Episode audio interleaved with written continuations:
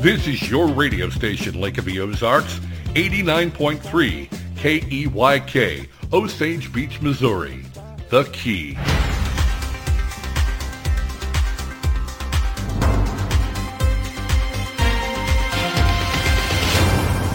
I'm Stacy Johnson, and this is your Lake Expo Newscut for Monday, December 5th. One man was killed and another was arrested after a three-vehicle crash on the Highway 5 Niagara Bridge Friday evening. According to Missouri State Highway Patrol, 32-year-old Miles Aldrich crashed into a motorcycle in front of him on the northbound side of the highway. The motorcycle driver, 54-year-old Drew Fairchild, was pronounced dead at the scene.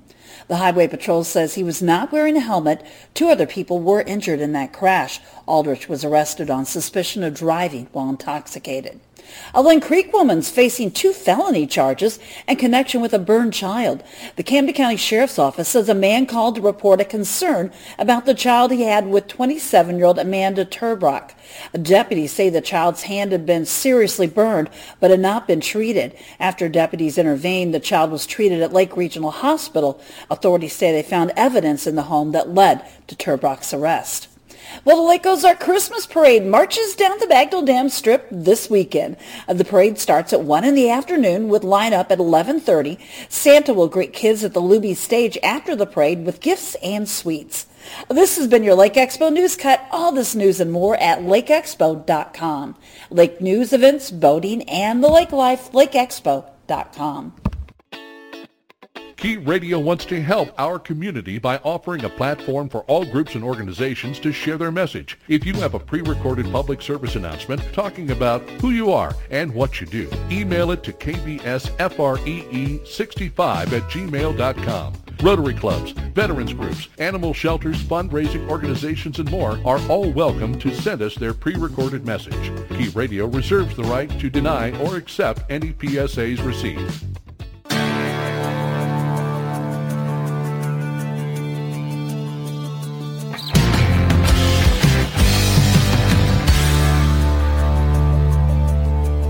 Chris Schneider with your Key Radio Lake TV sports update for this Monday. Hope you had a great weekend. Whole lot of football this weekend.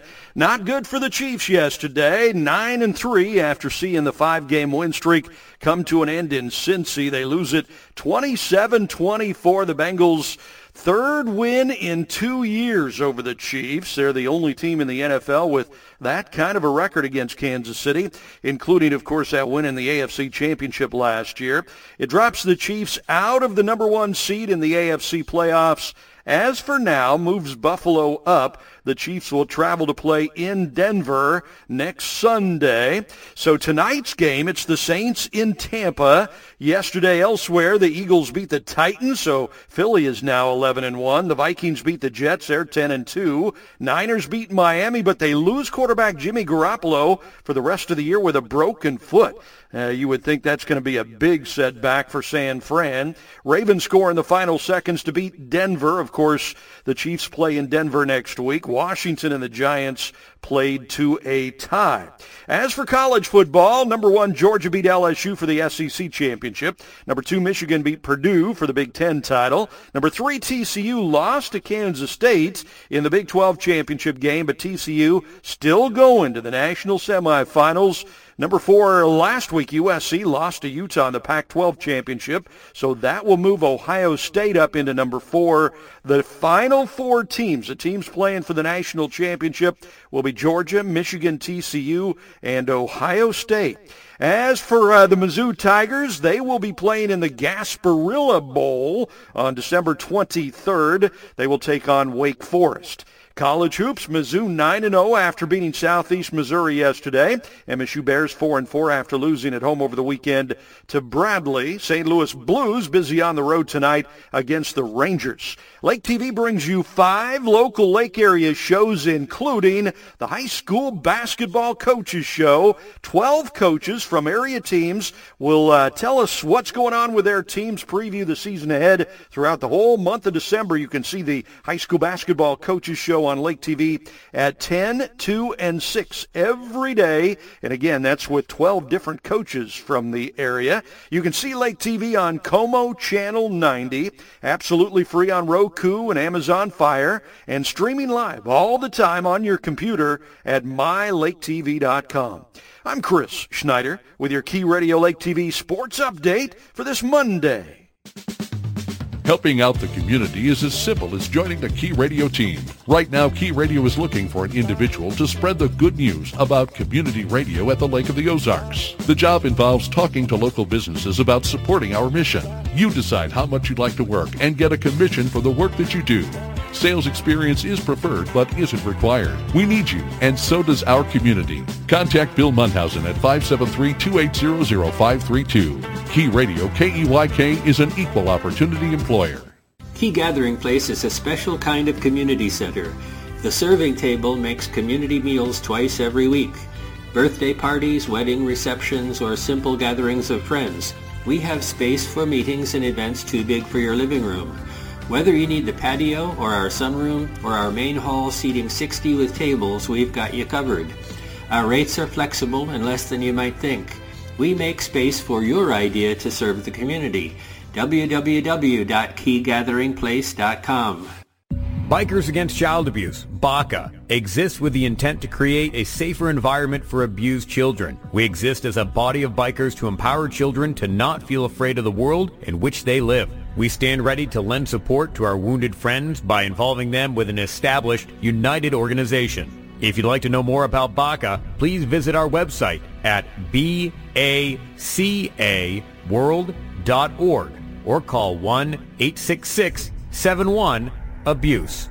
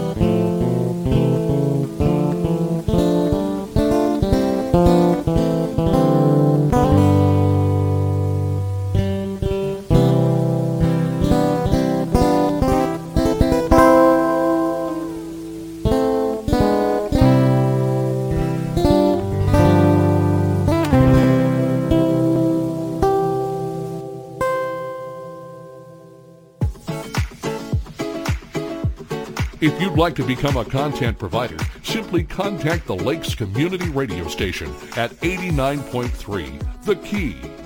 Hey, good morning. It is 8.08. Thanks so much for taking the time to join us, and we are happy to have you with us on this Monday, the 5th day of December 2022.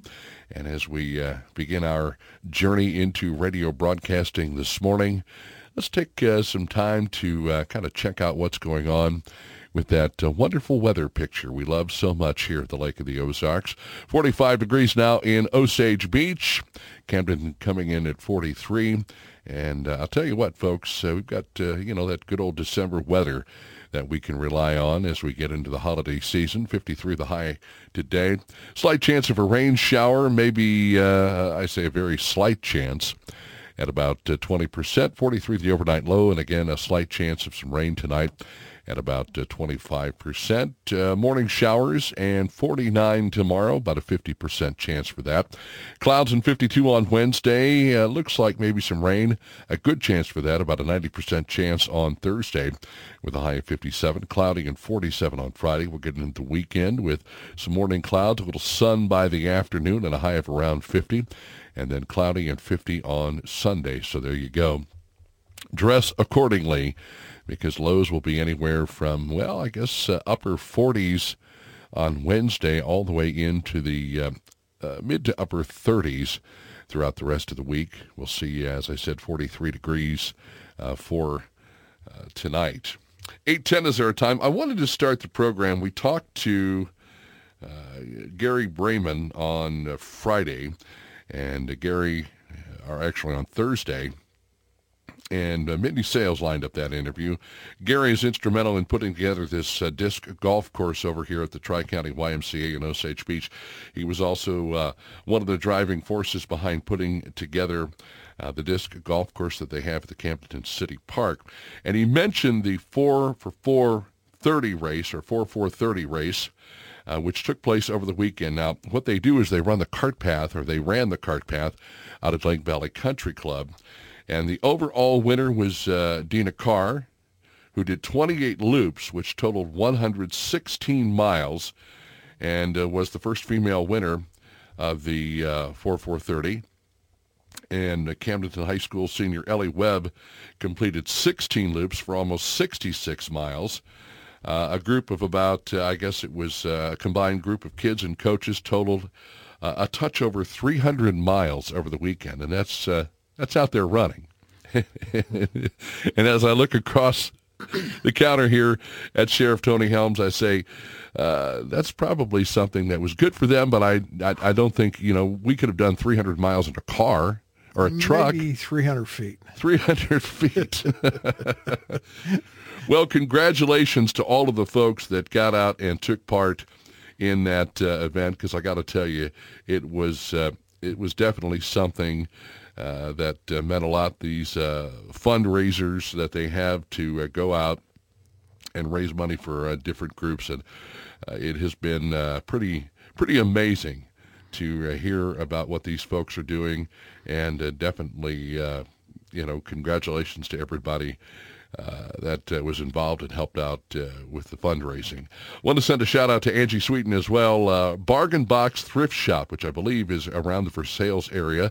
This is something that uh, she has opened up and I've known Angie for a while, and she would certainly appreciate your patronage if you'd like to get out there, do a little shopping for the holidays. They've got all kinds of uh, knickknacks and antiques, home decor, collectibles, and a little bit of everything, again, at the Bargain Box Thrift Shop. And also, as is the case from time to time, we get these... Uh, uh, we get these lost dog reports, and uh, there is a male yellow lab mix. His name is Zeke, he was a uh, passenger involved in a serious collision on the Niagara Bridge around Greenview uh, on Friday, and uh, the dog is missing. And uh, Kaylee and Ryan are looking for the dog. Uh, Zeke, again, a male yellow lab mix. Uh, Ryan's number is 573-789-9977. And then Kaylee's number is 636-544-5987. If you've seen Zeke, and that is normally how things uh, work, we uh, we get those uh, we get those lost dog reports, and you know what? It's somebody's dog. Just like if I lost Lightning, certainly I'd be concerned if somebody found him or had him. Uh, but if you've seen this dog running around, there are people looking for him, and he answers to the name of Zeke, a yellow lab mix. 8.13 is our time, and uh, I know that this man is a very busy man, so we appreciate him taking some time to come in and join us this morning.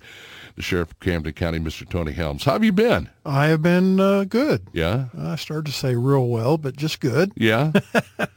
I'm just sitting here in, in awe at these people that ran that far. That's impressive. That's very impressive. Yeah, that's I, am yeah. Good job, folks. I could be a fast walker, but I'm not yeah. a runner. Well, before I lost my leg, I could. Yeah. yeah. Well, we uh, we definitely uh, see people out running around the area and jogging, and so we know that uh, there are people out there that uh, are in good shape. So Yeah. maybe go out and run a few extra miles for myself and, and for Sheriff Helms as well. So uh, how are things going at the Sheriff's Department? Well, I think they're they're going pretty good. The biggest problem we have is hiring people. Right. Nobody wants to be a law enforcement officer today. I Yeah. mean, uh, we we've been out doing a lot of uh, uh, employee fairs. You know, where we go out to other academies and stuff and pitch our stuff to see if we can hire somebody. Yeah. And I can tell you, one of the things that's helped is getting the wages up. Uh, we have lost a couple of people, but those guys had planned many, many months ago to future careers other places, and uh, I understood that. but we have uh, been able to get a couple from outlying areas to come into Camden County. Uh, I just really wished I could hire about five or six really good people, Yeah. but it's just getting harder. People to uh, be out on the uh, out on the road, or do you Yes, need uh, no, no. I, I need I need road officers. Yeah. Uh, we it's kind of a funny thing. Since we passed the tax, we thought, man, we'll just be able to go out there and hire them, no problem. And uh, every time we seem to hire one, we lose one to different reasons. Uh, but it would just be nice if I could get back up to staff and then add on about six people. It's just been really difficult. Has it been, uh, and I know this has always been uh, somewhat of an ongoing problem for your department and other departments locally because there are other agencies out there that uh, guess pay a lot better. And uh, one of the biggest problems, and I think we've discussed this before, is the fact that you spend money on the training, and the hope is to be able to retain the men and women that come in and get that training so that they'll stay in the area. But uh, I guess there are uh, more or better paying jobs elsewhere. And these folks feel like, uh, you know, if I'm going to go out there and put my life on the line, maybe I need a few more bucks than what I'm getting where I'm at. Well, one one of the things we've done to help counter that, Kevin, is we, we now pay. We start at twenty dollars an hour. Right. Uh, is, is that great? No, no. But it's pretty good for law enforcement in the area. We're, and we're going to go up a little bit after the first of the year. But one of the other things, I don't know if it's helping, uh, we're now requiring a two-year contract. Uh, if, if you don't fulfill this, you, it's proportionate out. You're going to have to pay the county back because we do spend so much money. And it was like, uh, we, we couldn't keep up. To, to bring a new officer on, you put them in a 12-week FTO program, uh, field training officer program, and, and to get them up to the Camden County way, they may be a good officer, but if they don't know how to use our report system, uh, h- how to use our equipment, et cetera, et cetera, uh, it's not just simply, hey, let's hire this guy and put him to work tomorrow. Right. It, it doesn't work that way. So uh, we we abbreviate it. If you're a veteran officer, we don't put you through 12 weeks of boot camp. But uh, you know, I mean, we've got a couple right now that are, are veterans that we uh, brought in from other agencies. Uh, they're on an uh, uh, an accelerated program once they get the report system down and how to you know utilize Camden County's uh, stuff, for lack of a better word, you know, uh, we'll put them back on the road out there. But we just want to ensure that we're giving the citizens what they paid for, which is a good officer. So we, we go through this, and like you said, it's it's a cost. Uh, you think you're you're ahead, then the next thing you know, somebody's leaving you. But uh, you you can't help things like uh, sometimes failed marriages and they separate and then now nobody you know they, they want to move on they want to go back wherever they came from so Sure. we've had a couple of those so uh, you know we're we're working ahead I, I think we're in the plus side right now which is uh, I, I guess is frustration once we passed that tax I was looking for instant you know, you know, they'll just flog in here, right? No, we first went to nineteen twenty-five an hour. I went ahead and took them up to twenty dollars an hour, and uh, like I said, after the first year, they're going to get another bump, but uh, that's all the employees, not just the deputies. But uh, it, it's really hard to keep them. You know, it's uh, it's it's a factor there that uh, some of the things we've done, it's not been very agreeable. Uh, I was the last holdout. Uh, one of the things we did I checked with several sheriffs that, that border our, our county, and I've noticed a couple of other counties' patrol cars in my county a lot. They live here. So I, I called up a couple of them. One of them was Johnny uh, Bench, uh, Jimmy Bench, I'm sorry, down in Pulaski County. He's a good friend of mine. We went to school together, and he said, Tony, he said, I, I let him drive a county away. He said, I can't keep people. And he said, if that's a deciding factor, we've made a policy that they can't." So I, I kind of, I never did that. And I lost two people because they did not live in Camden County and mm-hmm. I gave them a certain length of time to move. Well, now we do it. We allow up to 20 air miles away. Okay, so if you live 20 miles outside of the county, we'll we'll let you still work for us. But uh, I, I, don't like that, but it's like part of the trend. Uh, Laclede County does it. I believe Dallas County's doing it. And I'm not doing it just because they did it, but I was losing people to other places for that reason. So I, I decided to make that move. Is that something that concerns you in terms of wear and tear on the vehicles? Uh, additional wear and tear that you know you'd you'd probably like to keep them all under one roof, and when the sure. uh, the folks come in for the day, their car is there, and they can go out and they don't have to take it home. But uh, is that something that you try to I guess, counter, if you will, as far as budgetary concerns? Well, sure. I mean, every one of these individuals have to be approved. It's not just automatic. Come to work for me. I can live 20 miles out. Right. Uh, and it, it, it's kind of selfish, but some of them are strategically outside the county. The main reason we have take-home cars is for response. Mm-hmm. Anybody that's lived at the lake longer than five days knows that you can't get from point A to point B in a hurry. Right. Uh, I will tell you, the road structure infrastructure has helped tremendously. Uh, I think the state's done a good job on that, but uh, and they're still working. But to get from A to B, it takes forever. I mean, we had some guys that lived like in Benton County that was up north. I mean, they were so close to Climax Springs in that area that it was uh, wasn't a problem. You know, so I mean, it was good. It was good for the citizens to have somebody be able to respond, and that's why we do that. Uh, extra wear and tear, yeah, uh, I guess there is some on there, but you have to do what what I was taught from years ago. You have to weigh is this better for the citizens? Is it better for the community? Is it better for the department? Mm-hmm. And I, that's why I said I put a 20 mile limit. So many of the other sheriffs are going a county away. I, I can't do that. But uh, yeah, it's not bad because I have a lot of them that live just off of uh, D Road in uh, Miller County. Mm-hmm. Some that live down uh, uh, on the other side of the dam. Uh, those guys are awesome because I can get them here. Because you know how long it takes to go from Camdenton to Horseshoe Bend. Yes, it's it's a haul. Yes. So we try to strategically not allow it. Back to, to what you said. Anyone who's lived here for more than five days yeah. has probably figured that out in in uh, in a hurry.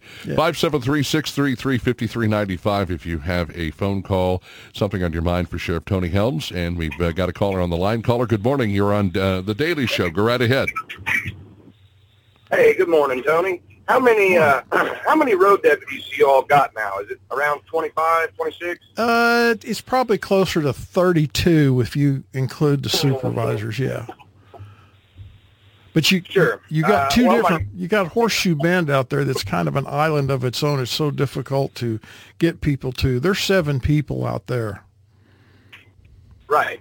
No, I understand that. And uh, so, you know, at, at 32, my understanding is but y'all got 105 cars. Now, before you say anything, my other understanding from talking to uh, the official in charge of the titles is that all those titles are still there. All those titles are still being held. And uh, there's probably 25 or 30 of them that have private plates on them uh, that are not county plates. And my question would be, A, I know you don't have 25 or 30 people running undercover. So what would be the purpose of having private plates on county-owned vehicles? And what's the justification for having 105 cars when you've only got 32 people that actually uh, work the road and respond to calls? That's a good question. I'm glad you brought it up because we don't have 105, and I can prove that if you'd like to come up to the office. What happened there was the person that holds those titles, anytime we seized a vehicle or anything, they were sending the title up to the insurance company. We had uh, a school bus that's on our range that's used for training that never leaves. It doesn't even run. That was fully insured. We had a Pontiac and an Oldsmobile We don't have a Pontiac and Oldsmobile. They were seized cars that were sitting in a lot that doesn't move. And then we have a whole bunch of derelict cars that were still on that on that list. So I think we got it down to about you know 60 or so. But uh, yeah, and, and the cold plates. Well, you named. I mean, you you named three there. Now what? What's the point of seizing a car? I mean, you guys don't sell those. You just hold on to them and let them rot. You got a junkyard somewhere? Have to have a title. Well, yeah, he's got the title. He told me that every single car that he has, he has a title for. Yeah, I'm sure he does now. Here's the deal with that. I'm, I'm going to tell you this. It kind of really aggravates me because the, that was found out at a meeting that you were sitting at that was presented to me for the first time that I knew about it. So when I get the list, I look at it. I said, no, these cars are on it. What, what's going on here? So uh, I feel kind of really kind of bad that somebody that had the list, except for me, that somebody that could fix that problem. Uh, I didn't know about it. So, you know, I, we, we don't have 105 cars. Like I said, if you want to go through them, go, feel free. I'll tell you yes or no. But uh, sorry, I, I can't I can't do that. Well, like I said, I mean, they've got the titles. So, I mean, if you guys, if you've got 105 titles, you're not getting rid of cars without getting rid of the titles. So somewhere there are 105 cars sitting around unless you sold them without a title. So that is a problem, Tony. Whether they're insured, whether they're whatever, whatever's going on, there's a there is 105 cars. Not that belong to the sheriff's department. total. Every one of them is under the sheriff's office. And like I said, what's going on with the private? When was the last Why time you checked that? When was the last time that you uh, right checked? After, right after you told Gohagen that you got rid of 40 of them, I called down there and said, hey, have they come in here and gotten any titles? And they said, no, they have not. We still have a title for every one of them. That's probably said, "Okay." true. We have the title to those cars that were sitting out there that were derelict, but we haven't sold them yet. And I could tell you why Okay. on that, but uh, that's a whole nother story. Like the school bus. Well, sure. Like, And, and well, they- like they said, had you- you vehicles that I'll give you that. they had vehicles that were that were insured that we don't even have. I'll give it to you. You named two or three cars. I'm proud of you, but there's still, uh, like I said, the, where is what are the private plates? Why is there 32 deputies? Let's just pretend that it's 60. Okay, there's 32 people that work the road. Where's the rest of the cars? Well, Let's I, pretend that it's 70. There's 40 cars that are not accounted for, and like I said, supposedly 25 or 30 of them have private plates. Why? that's that's not true, but I don't know what your point is. That's what I'm trying to find out. What's your point? Well, I'm trying to say who's driving the ones with the private plates. The only reason I can see why there would be private plates is just if, let's say, somebody's running their car around to the grocery store or running it to take their kids to school, and they don't want to have sheriff plates on there while they do it. Uh, my other point is with that many cars, that is a ton of insurance, that's a ton of mileage, that's a ton of wear and tear, maintenance, the whole nine yards. Uh, these are things that could be going towards, I don't know, raises. Uh, you know, and I mean, if somebody's not, look, if there's a shift that's not as busy, a day shift, what's wrong with a hot seat patrol? You know, what's wrong with a car that somebody comes in and says, okay, here, here's you know those those over." are all good ideas and you know what you got to do to do that? The only thing you have to do is come up with twenty to forty thousand dollars run for sheriff get elected then you can make those decisions. Right now i make them and i can tell you what you're saying is not all true. I mean is there some problems there? Uh, there may be. Why the cold plates? I drive one with cold plates on it. It's regular plates. Now i'm sorry if you don't like that. All of my detectives have just cold plates on them. I'm sorry if you don't like that, but that's the way it's going to be as long as I'm sheriff. Uh, I might have three or four other people that have those. Those have to be registered through the state, just like your car. Doesn't matter because we're cops. They're registered. They are on file. Sure, but what's the point of the private plates? Well, there's there's no big reason other than you can get around. And I can go check on things without everybody going, "Hey, there's a cop." You know, I could do the same thing by saying, "Well, let's put stripes and light bars on tops of every one of them." That's not practical. You want to talk about Sure it is. cost Other savings? than your undercovers. They're not Cost undercovers. savings? Oh, Tony, you don't, Tony, you don't like cost savings. Don't lie. Come on. Cost savings ain't in your vocabulary. Uh, but hey, it's been a good conversation. I got to get back to work. I was just real curious about that, but I do want. I am very interested to know as far as the 105 cars. Now, I, I would know you too. say it's your your deal and everything else, but I do also know that right there in the commission statutes, it talks about the commission being responsible for county property and being responsible for assigning cars. There is actually a statute that says that that the commission can assign a car to any county employee. Uh, I'll I tell you what, caller- where the sheriff can. Caller, let me uh, let me put this out there. We've got uh, uh, Camden County Commissioner James Gohagen coming in in the uh, nine o'clock hour, and I will run this question by him and uh, and see what he says. Is that uh, fair? All right. Hey, that's that sounds great. You all have a good day. Thank you for the phone call. Appreciate your time. It is 8.30. We are going to step aside for our bottom of the hour break as we do with uh, some local information from Stacy Johnson with LakeExpo.com. Chris Schneider has a check of sports. Of course, Uncle Chris over there with Lake TV. We appreciate your patronage, and as always, thanks for tuning in to The Daily Show on Key Radio.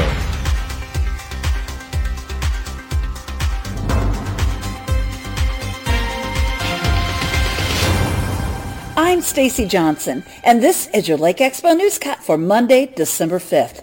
One man was killed and another was arrested after a three-vehicle crash on the Highway 5 Niagara Bridge Friday evening.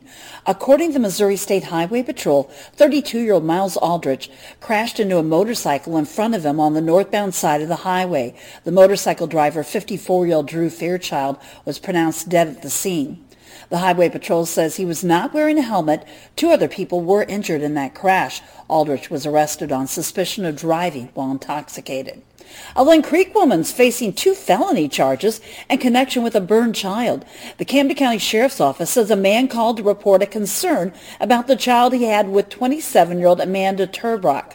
Deputies say the child's hand had been seriously burned but had not been treated. After deputies intervened, the child was treated at Lake Regional Hospital. Authorities say they found evidence in the home that led to Turbrock's arrest. Well, the Lake Ozark Christmas Parade marches down the Bagnell Dam Strip this weekend. Uh, The parade starts at 1 in the afternoon with lineup at 11.30. Santa will greet kids at the Luby stage after the parade with gifts and sweets. This has been your Lake Expo News Cut. All this news and more at lakeexpo.com. Lake news, events, boating, and the lake life, lakeexpo.com. Join 89.3 The Key for the True History Professor program featuring Professor Jim Paisley. the national media now is kind of taking advantage of people. They hit you with a, you know, a big headline, and then they don't give you any information behind it. There's no context to it. Problem. And so what I'm going to try and do, uh, you know, on a weekly basis with the show is to try and share with you what what were the events, what are the things behind the scenes here, what what led to this. Professor Paisley takes a look back at history and how it relates to present-day events. But we take it on face value without having any knowledge of why. It, well, it's because the news told us. Join Professor Jim Paisley Thursdays and Saturdays at 6 a.m., 2 p.m., and 10 p.m. for the True History Professor program on 89.3 The Key.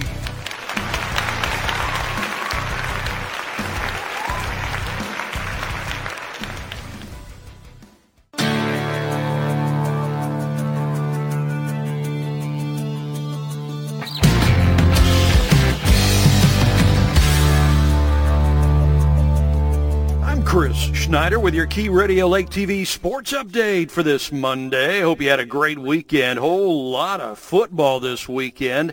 Not good for the Chiefs yesterday. 9 and 3 after seeing the five-game win streak come to an end in Cincy. They lose it 27-24. The Bengals Third win in two years over the Chiefs. They're the only team in the NFL with that kind of a record against Kansas City, including, of course, that win in the AFC Championship last year.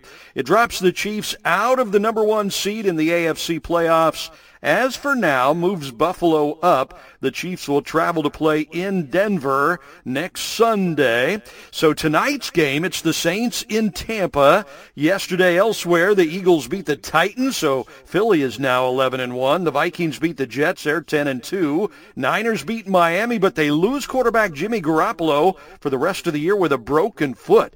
Uh, you would think that's going to be a big setback for San Fran. Ravens score in the final seconds to beat Denver. Of course, the Chiefs play in Denver next week. Washington and the Giants played to a tie.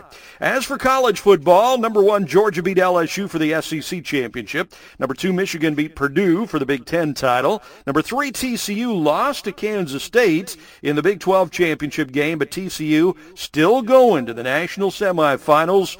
Number four, last week, USC lost to Utah in the Pac-12 championship, so that will move Ohio State up into number four. The final four teams, the teams playing for the national championship, will be Georgia, Michigan, TCU, and Ohio State. As for uh, the Mizzou Tigers, they will be playing in the Gasparilla Bowl on December 23rd. They will take on Wake Forest. College hoops, Mizzou 9-0 after beating Southeast Missouri yesterday. MSU Bears 4-4 after losing at home over the weekend to Bradley. St. Louis Blues busy on the road tonight against the Rangers. Lake TV brings you five local Lake area shows, including the High School Basketball Coaches Show. Twelve coaches from area teams will uh, tell us what's going on with their teams, preview the season ahead throughout the whole month of December. You can see the High School Basketball Coaches Show on Lake TV at 10, 2, and 6 every day. And again, that's with 12 different coaches from the area. You can see Lake TV on Como Channel 90, absolutely free on Roku and Amazon Fire, and streaming live all the time on your computer at mylaketv.com. I'm Chris Schneider with your Key Radio Lake TV sports update for this Monday. This is Happy Headlines. I'm the host, David Beach, bringing you good news and heartwarming stories to help you through your day, each and every day. Just two minutes. Here's today's story. Now, here's a story I can relate to from Dodo. It's about a pit bull. Now, I'm no fan of pit bulls, but this isn't a story about my issues with them. This is about a specific pit bull named Simba who was owned by Arjanet. Now, Simba lives with his owner in an apartment complex, and even though he's been nothing but a sweet dog, a lot of the renters in the complex avoid Simba simply because he's a pit bull. One neighbor who lives directly below Simba is an elderly woman who didn't want to be around him at all. He always tried to greet her, but she called him mean and looked at him with fear year, Arjanet told Dodo. She never liked him because he was a bad breed. Simba, however, never seemed to dislike her, even after she would avoid him. Recently, Arjanet and Simba were returning home from a walk when they passed by the neighbor's unit on their way up the stairs. It was at that moment Simba started acting strangely. He stopped. He began to bark and run to the door where the neighbor lives. I pulled the leash, but he refused to come. Arjanet moved to pick him up. That was when he noticed a faint sound coming from inside. I heard a weak voice shout for help, Arjanet recalled. She said, please don't go. The door was unlocked, so Arjanet opened it, finding his neighbor collapsed on the floor. She had broken her hip and had been in her home for a while, Arjanet said. For two days she'd gone unnoticed. She was unable to move and her life was in danger. Simba had sensed her just in time. Arjanet called for an ambulance and then she said, thank you for hearing me. I thought she was talking to me at first, Arjanet recalled, but then she said, no, not you the nice doggy. Turns out that that bad dog actually had a bigger heart than most. Now Simba is recognized as a hero. Others in the building have begun showering him with treats and gifts, and Simba certainly deserves them all. Arjanet, however, hopes his dog's actions that day will lead to a shift in attitudes about more than his pup alone. I know Simba is a wonderful dog, Arjanet said, but I hope this event will make people see bully breeds differently. We, as human beings, must deserve their loyalty and love. Simba proves they have plenty of it to go around. Well done, Simba. Thank you for a happy headline. And thank you for listening. This is Happy Headlines. Stay happy, stay healthy, and find a way to make someone's day.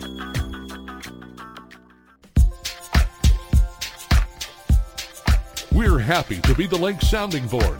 Community radio for the Lake of the Ozarks. It's 89.3, The Key. And we welcome you back here at 838 on The Daily Show. Coming up in hour number two, Camden County Commissioner James Gohagen will join us. We'll uh, talk about a variety of different things. I think the uh, county renovation project is uh, going to be top of mind in the 9 o'clock hour. And uh, I do want to let folks know I uh, was going to extend the olive branch to uh, the folks at uh, Veregy to see if they would like to come in and plead their case as well, just so we can get both sides of the story. And you as listeners can make your own determinations. So we've got the the sheriff of Camden County, Tony Helms, with us, and you and I were talking about Shop with a Cop and how successful that program has been over the last oh, uh, how many ever years that they've been doing it. That's grown so so much, Kevin. I, I, I got to tell you, uh, all you got to do is come out on the day we do that and just walk around and watch the smiles of the kids. Some of these kids uh, wouldn't have anything if it wasn't for that. But what what I'm most proud of mm-hmm. is my people. I I kind of did shop with the cop back when I was a deputy about 20 years ago, and we were lucky to do 10 children, you know, and that's, that's kind of tough. And a lot of that came out of our pockets. So after I became sheriff, I said, well, I'd like to keep this going. And that was it. I never said anything else. Some of my people decided to form an, a, Camden County Employees Association. So they've done that and uh, they took in probably $25,000 in, in donations and fundraisers. Uh, and it makes me feel good that they still think that something I did that long ago is still important. They took it upon themselves. I didn't say, hey, guys, get there and get this thing going. Let's have shop with a cop.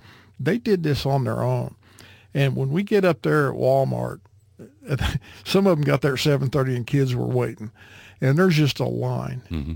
And you have, you know, every kind of law enforcement officer that's, that's in the county that comes to these. It's just to see another officer – grab a group of kids but they don't know, and they make more friends. You know, my my goal as a sheriff, uh, believe it or not, is community-oriented policing, and that's to let the children.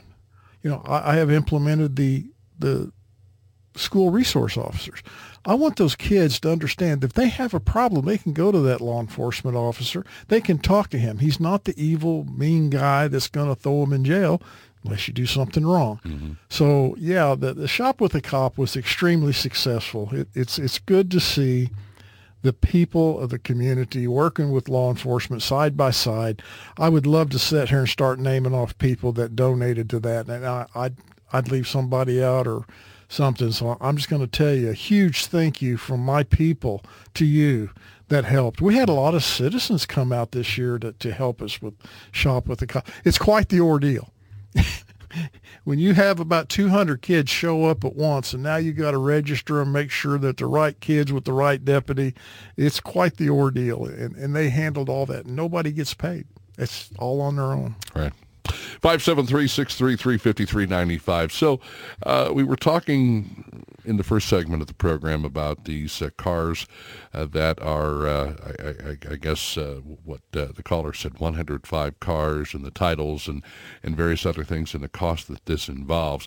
Are there any other topics that you would like to address this morning that may be of concern to uh, any of the folks out there listening this morning, any other things that uh, you've heard uh, through the grapevine or maybe that have been brought up or uh, topics that you just uh, you want to touch on. And I know the listeners out there uh, certainly have questions of their own, so I encourage anyone out there listening to give us a call this morning. Sure. And and I will say that's one of the nice things. You've always been you know upfront and open, and oh yeah, and you'll take the calls as they come in. So absolutely, mm-hmm. absolutely. you know, I I don't know. I I think you know, there's always things you can trim. There's always things you can do. But, uh, you know, used to running a, a 27-man sheriff's department was a lot different when I first started down there. Uh, today, I get to do just about 1% law enforcement. The rest of mine is all administrative. And, and I ain't going to lie, I kind of miss that. But I'm also getting older where it's not as hard. I mean, it's hard for me to do that uh, to keep up with those young guys. You but, feel like more of an administrator than you oh, do uh, a law enforcement. Like I am. I am. law enforcement I mean, officer. I, I probably got the largest budget in the county, and and if you look at it, there's something like I don't know, a hundred and some odd different line items on there, and uh, I'll tell you this, anybody that wants to take and pull that budget out, I'm sure you can find fault with it somewhere. But you got to understand, I'm not doing things a lot different than any sheriff hasn't done in the past. And I'm just, I hate this word, but I'm more transparent. You want to know something about me? All you got to do is ask. Uh, if you don't like the answer, I'm sorry, but I, I will tell you. I, I, won't lie to you. If I don't know, I'll tell you I don't know. But uh, just just to see things. I mean, everybody has a new way to build that widget, and uh, folks, I, am just really doing, and I mean this sincerely. I'm doing the absolute best I can, and uh, I I have decided uh, that this is my last run. I've been at the sheriff's department for 33 years. It's a long time but I'm sure somebody will figure out that it's like 32.7 years and tell me I was wrong. So anyway, I've been there for a long time and uh, made a lot of friends and and uh, there's a lot of things that uh, my longevity has helped. Mm-hmm. It's uh, I have a lot of uh, former sheriffs and, and resources I can turn to, which I do, and it's kind of nice to have that in your uh, battle plan. So I, I would like to, uh, you know, extend out to these folks if they have a question. Yeah, call us up, ask me, get me on the radio. Try to put me in a corner. I'll tell you the truth. Are there things you look back on that you wish you could have done differently? Oh, I certain I think, situations that come to mind. Yeah, yeah. I, I think there's always something. I mean, uh, I looked out. Okay, here's one I'll give you that I, I think is kind of wrong. I looked out at my fleet and it got to be easier to put inside lights on a patrol car mm. than it is outside. Now that doesn't mean nothing to the people out here in the outside. They they're like a cop car's a cop car. You know, we don't do that for traffic. I mean, to to do traffic enforcement. Mm-hmm. Uh, it just kind of became cheap. It was an easy way to light a car. I looked out at my cars and there, a lot of them wasn't marked. I'm like, what's up with that? So I just recently had all those cars remarked. Uh, we're moving light bars. I can't do that all at once because that's kind of an expensive thing to do. But uh, you want a light bar. You want something bright. When you're working an accident or you're on a stop somewhere or you're stopping to help somebody, you want those lights to be visible as far as they can be mm-hmm. because you don't want an accident, another one to happen. Uh, you know, we we've done a pretty good job of, of changing things. There's always something I wished I would have done different or done better, and and uh, hindsight's 2020. But I have tried to do what's right. I, I live with that model, which, by the way, I believe Norman Schwarzkopf said, when you don't know what to do, do what's right.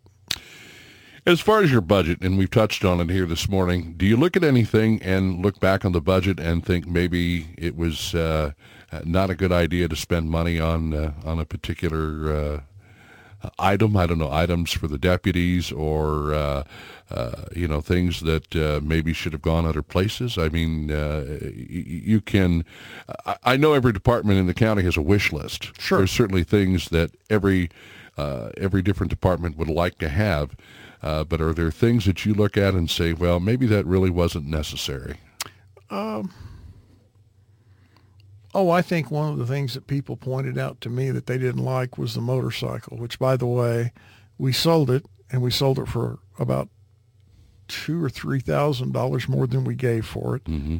Uh, people didn't see the need for that. I did. Uh, was there some other things? No, because a lot of people thinks that my budget was extraordinarily large, and, and it may have been, but I'm telling you, it takes that to run it. Uh, no, because when, when, when I first, before we got this sales tax, that's one of the things that I was disappointed in was the sales tax. Uh, we got, had like a $7.2 million budget.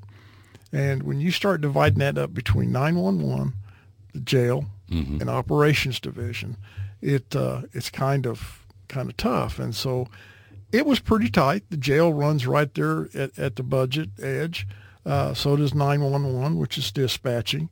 Uh, no, I, I, don't think there's anything out there that, uh, gosh, I mean, I have small regrets on uh, should I have bought Chevrolets instead of Ford? Should I have bought Dodges? You know, whatever. Mm-hmm. Uh, yeah, some of that. But Kevin, the, the budget's really so tight that you there's not wiggle room in there. That's yeah. what I'm saying. What is what are some of the things that maybe you've received blowback on as far as as what uh, county residents think was unnecessary, and, and, and did you question uh, any of those decisions after uh, you, you, got a little feedback from people in the county? Yeah, probably. I, I haven't got a lot of feedback, but some people, uh, like the first caller on there, uh, really concerned about people being outside the county. Mm-hmm. I've had people say, well, hot seat the cars what's that going to do? It's just going to wear them out twice as fast. Okay, so we can do that if that's what you want. And then they said, well, can't you double up in cars? Yeah, I can put the whole shift in one car because sometimes I only have two cars on this side of the lake out there. Uh, we have a lot of people, but uh, you know, it's, it's everything's strategic place. Mm-hmm. It's like in the corrections division, we have three vehicles. We have a transport van, uh, and we have uh, the, the captain and the lieutenant each have a car that's used to do local transports. Uh, gosh, I, I don't know. I mean, there's always small regrets, but no big ones. I, I think uh, we've tried to do a fair job with that. We talked about this early on, and that was the fact that, uh, you know, sometimes you run into situations, and we'll take the call here in just a second. You, you run into situations with some of your deputies as far as personal issues and personal problems, and uh, you well, let's let's take the phone call first, okay. and then with if, if, we have any time left, I don't want to keep the caller on the line. Caller, good morning. You're on the Daily Show. What's up? Hey, good morning, KB. Um, this is Stacy Shore, and I have a question for Tony. Sure. Uh, um, my son had gotten a speeding ticket in Dallas County, and he had missed the day that he was supposed to appear in court. He forgot he had a court date, so he called Dallas County and said, "I forgot I was supposed to be there. What do I do? I'll come right away and pay my ticket." And they told him, they said, no, no, just go into, don't make that trip. Just go into your own local sheriff's department and just, and just pay it there. I mean, it was the day of. And so he goes in, tells the people in the front, hey, I'm here. I missed my court date. I need to pay my ticket. They handcuff my son. They fingerprint him. They detained him and put him in a jail cell. And waited. He was there for over three hours. They frisked him. They set him in a jail cell. And, to, and, and he wasn't even, there was no arrest record. I mean, there was no warrant for his arrest. He went in to do the right thing to pay a ticket, and he was treated like a common criminal. And I guess I just want to know from Tony Helms, is that how you treat people who do the right thing? Because for them to handcuff him, to fingerprint him, to detain him in a jail cell, while he's there to pay his ticket, which was just a simple speeding ticket. I guess I'm just wondering, is that normal? Yes. Yes, it is, because it wasn't a simple speeding ticket. We did not arrest him on that. He could have paid his fine. The problem was he didn't show up to court. He didn't make me mad. I, I don't really care. He made a judge mad. A judge, which you're wrong. He did make a judge mad. That's that's not true. Tony. There was a warrant issued for his arrest on a bench warrant for failed was, to appear. That's all he in the records. called the other county. He called the other county. He called the county. They told him to go in. Do you want me there, to answer this or not? Day. well, you're. Uh, the thing is, people need to know what you do. I do. I do what's right. He had a warrant for his arrest. And he went in to pay his ticket, and it wasn't even in the system. You handcuffed him. I you did. put him in a jail cell for three hours. Yes. You fingerprinted him. Yes. And again, he was told to go in. He did exactly what he was told to do. But I think people need to understand that, I mean, again, he understood what he did was wrong and he was there to, to pay his restitution. He was there. But he has never been, he has never had a ticket before. He has not, doesn't have any record at all. Uh, and just to do that just a kid that literally went in to do the right thing I just think that's something that needs to be pointed out. And if that's protocol, then fine.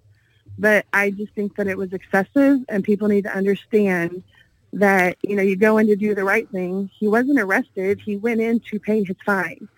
And he was handcuffed, thrown in a jail cell, left there for three hours while they produced the warrant for his arrest because there was none when he went in. So anyway, Stacey, that's true, Tony. Stacy, if if I could interject for just a moment, I got a phone Yes. call last year, and it was from my son. And my son was sitting in the Boone County Jail, and the reason he was sitting in the Boone County Jail is because he had a warrant for his arrest. Now, I, you know my son, and he is not he's not going to do anything uh, uh, illegal if you know he knows he's going to get in trouble and, and things along those lines. But he had forgotten to pay a ticket, and so he was stopped on I-70 by a Boone County uh, sheriff's deputy who ran his license, found out he had a ticket, or a warrant Oh, for get his that, arrest, KB. and I and get that. yeah, but, he There was every no warrant for his arrest. I'm I just saying- he, he didn't get stopped. He didn't get arrested. He knew he missed his court date that day. Mhm. So there was no warrant for his arrest. He didn't get pulled over by someone else. He went in to pay the ticket. And again, I just think that there's, I mean, I, there has to be, I get he did what he tried to do what was right. He didn't get arrested. He went in to do what was right the day he missed his court date. There was no warrant for his arrest. That's why he was in a jail cell for three hours. They had to produce one. Yeah, we, And so we just anyway- make those up on whenever we need them, right? Is that what you're saying? That's not true. It's signed by a judge in Dallas County. Well, it wasn't signed, and if you want me to show when the, at the time it was signed, he went in because he was told by Dallas County, just go into your own police department, your own sheriff's department, just pay it there. You don't need to come all the way here Well, because he was going to make a trip there. Well, that's what that's exactly what they told him to do in Dallas County, and that's how he was treated in Camden. And I just think that it's important that people know, Tony, Yeah, I agree that your with you. leadership is lacking, your budget is lacking, the way you handle things is lacking. And I just think it should be pointed out because I think it's important. Real criminals are, in my opinion, in some cases, turned a blind eye to, and kids who do the right thing are literally handcuffed, fingerprinted, incarcerated because of who they are. So anyway, thank you, KB. Thank you for the phone call. I have to ask this question. Um, you know, somebody who does do try, try to do the right thing, and, and, and I get that. I mean, you know, sometimes, especially if you're a kid and you don't know how the system works, at least he was trying to make an attempt, make an effort to do the right thing. Unfortunately, things just didn't work out for him, and he ended up getting arrested and handcuffed. And I will tell you that I guess it's typical that, that you have to perform that procedure on everyone. And, and so as far as a, a warrant for his arrest, did he go in the day that he missed court? Did he, uh, because that's what it sounds like she's saying. I don't think so. I, I don't know. All I can tell you is this. Right. I dealt with this with, with Jeff, her husband, and her on this deal. My people had no idea who this guy was when he came in to turn himself in. They simply run him through the computer, bleep, bleep, bleep, we have a warrant for your arrest. At that point, my people don't know, don't care. They simply do their job. He has a warrant. He's arrested. He goes through the full process. Now, I'm sorry if you don't like that. Don't don't complain to me. Change the law, because that's what happens to anybody. Your son. Uh, if if you get stopped and you have a warrant, guess what? And, and that's absolutely. I'm sorry. I'm gonna get. I'm gonna be. I try not to get too defensive here, but to think that we made that warrant up and it wasn't signed is ludicrous. That is absolutely crazy. I, I can't do that. That's federal jail time. I'm not going to go to jail for doing. The the warrant came out of Benton County. She's right. It did. Uh, we have no authority until that warrant is issued. Uh, I don't know what Benton County told her. And that may be the problem, but don't get mad at me. I didn't do anything. Let's take a real quick call, caller. We're going to be up against the clock here. I've got to. Uh, I've got. Uh, I've got uh, just a couple of minutes here, caller. Go right ahead. Well, Tony, I mean, now, I'm just interested in this a little bit. You say that's what happens to anybody, but you know as well as I do Oh gosh. that if you, well, you know as well as I do that if you happen to know the prosecutor, or let's say, I don't know, you got a security company or something, and and you're working for some people, and one of their people gets a DWI. I mean, there's there's things that get uh, non-charged, right? I forget what the term is, null process, I think it is. Nolle pros. Uh, so I mean, it is nolly prof. There we go. Yeah, it doesn't. It's not the same all the time. but what does uh, that you know, have to do I with get my people? saying. They didn't do that. I, I can't do that. It takes one a prosecutor them, or a judge. One, well, it also it takes a deputy. It takes a guy that, uh, like I said, I mean, you know, I mean, these things do happen, Tony, and, and you know. Well, they may, well but they didn't happen on this. I, I, what is your point again? Mm, no. I, are we just kind of crucifying Tony today because we don't like him or something he did wrong we don't like? Because I'm telling you, what was done was 100% above board and it was legal. It was what was supposed to be done. Nobody well, knew Tony, that that was Stacy well, Shore's well, son. I listen. I don't care if it's look. Hey, I'm of the mindset that it doesn't matter who it is uh, you know, everybody should be treated fair. So I don't care if it's Stacy's son or I not. Agree. I mean, fine, fine, well and good. I'm not, I'm not saying you should have taken anything for her, but I am saying that other times it is. Now, earlier you talked about honesty, and you talked about that budget meeting I was in. I was in that budget meeting when you said to the commission that you did not need anything. You didn't need any money.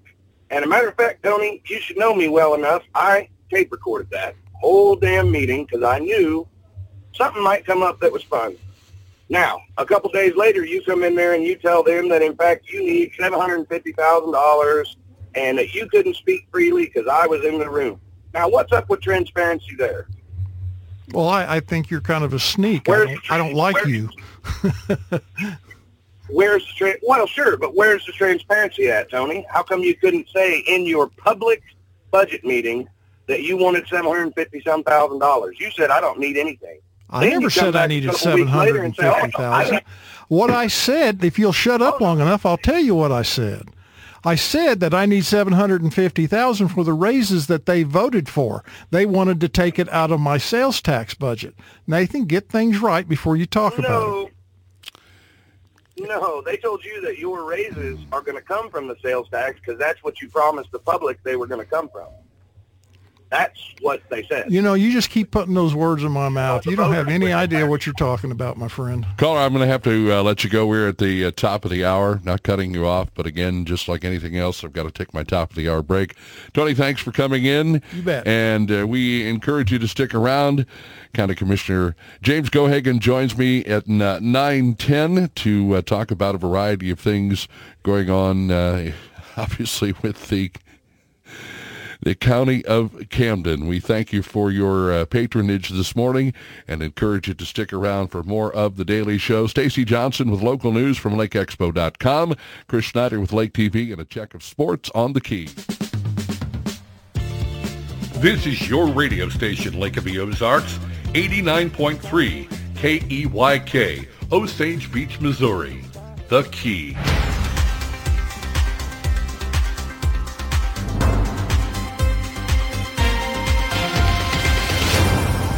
I'm Stacy Johnson, and this is your Lake Expo newscast for Monday, December 5th. One man was killed and another was arrested after a three-vehicle crash on the Highway 5 Niagara Bridge Friday evening. According to Missouri State Highway Patrol, 32-year-old Miles Aldrich crashed into a motorcycle in front of him on the northbound side of the highway. The motorcycle driver, 54-year-old Drew Fairchild, was pronounced dead at the scene. The Highway Patrol says he was not wearing a helmet. Two other people were injured in that crash. Aldrich was arrested on suspicion of driving while intoxicated. A Linn Creek woman's facing two felony charges in connection with a burned child. The Camden County Sheriff's Office says a man called to report a concern about the child he had with 27-year-old Amanda Turbach. Deputies say the child's hand had been seriously burned but had not been treated. After deputies intervened, the child was treated at Lake Regional Hospital. Authorities say they found evidence in the home that led to Turbach's arrest. Well, the Lake Ozark Christmas Parade marches down the Bagnell Dam Strip this weekend. Uh, the parade starts at 1 in the afternoon with lineup at 11.30. Santa will greet kids at the Luby stage after the parade with gifts and sweets. This has been your Lake Expo News Cut. All this news and more at lakeexpo.com. Lake news, events, boating, and the lake life, lakeexpo.com. Key Radio wants to help our community by offering a platform for all groups and organizations to share their message. If you have a pre-recorded public service announcement talking about who you are and what you do, email it to kbsfree65 at gmail.com. Rotary clubs, veterans groups, animal shelters, fundraising organizations, and more are all welcome to send us their pre-recorded message. Key Radio reserves the right to deny or accept any PSAs received.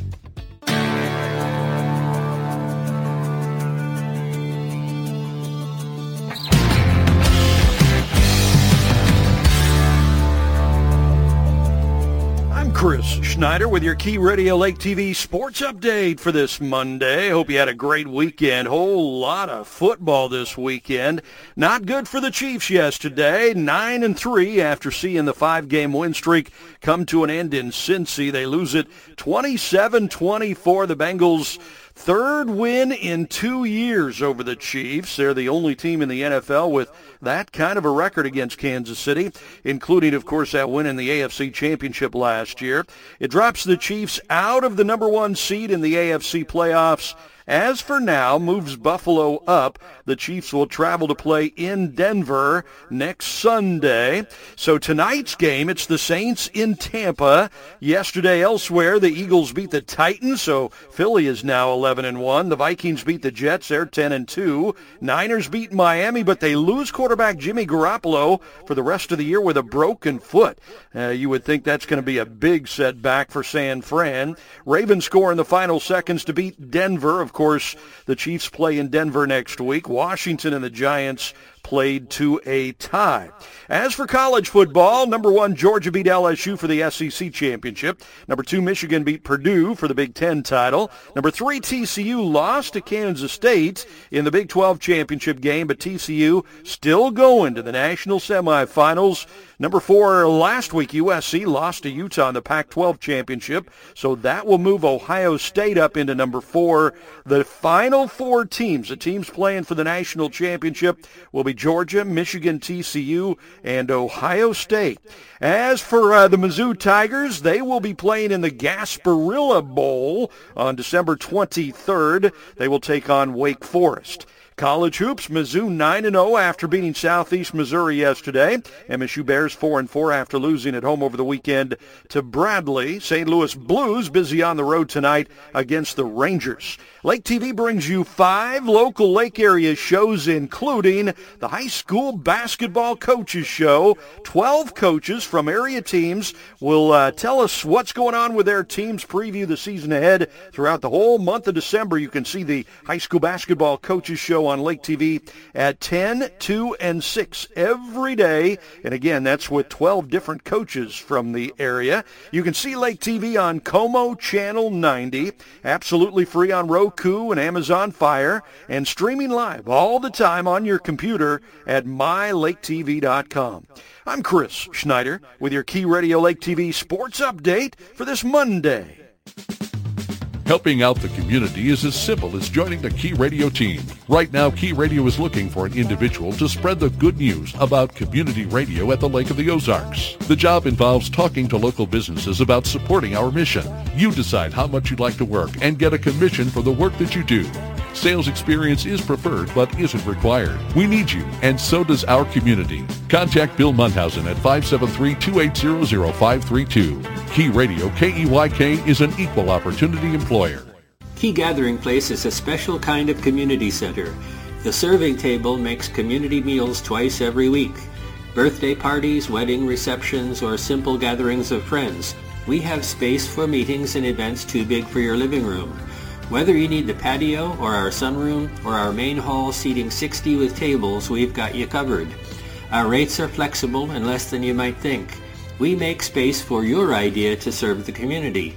www.keygatheringplace.com Bikers Against Child Abuse, BACA, exists with the intent to create a safer environment for abused children. We exist as a body of bikers to empower children to not feel afraid of the world in which they live. We stand ready to lend support to our wounded friends by involving them with an established, united organization. If you'd like to know more about BACA, please visit our website at bacaworld.org or call 1-866-71-ABUSE.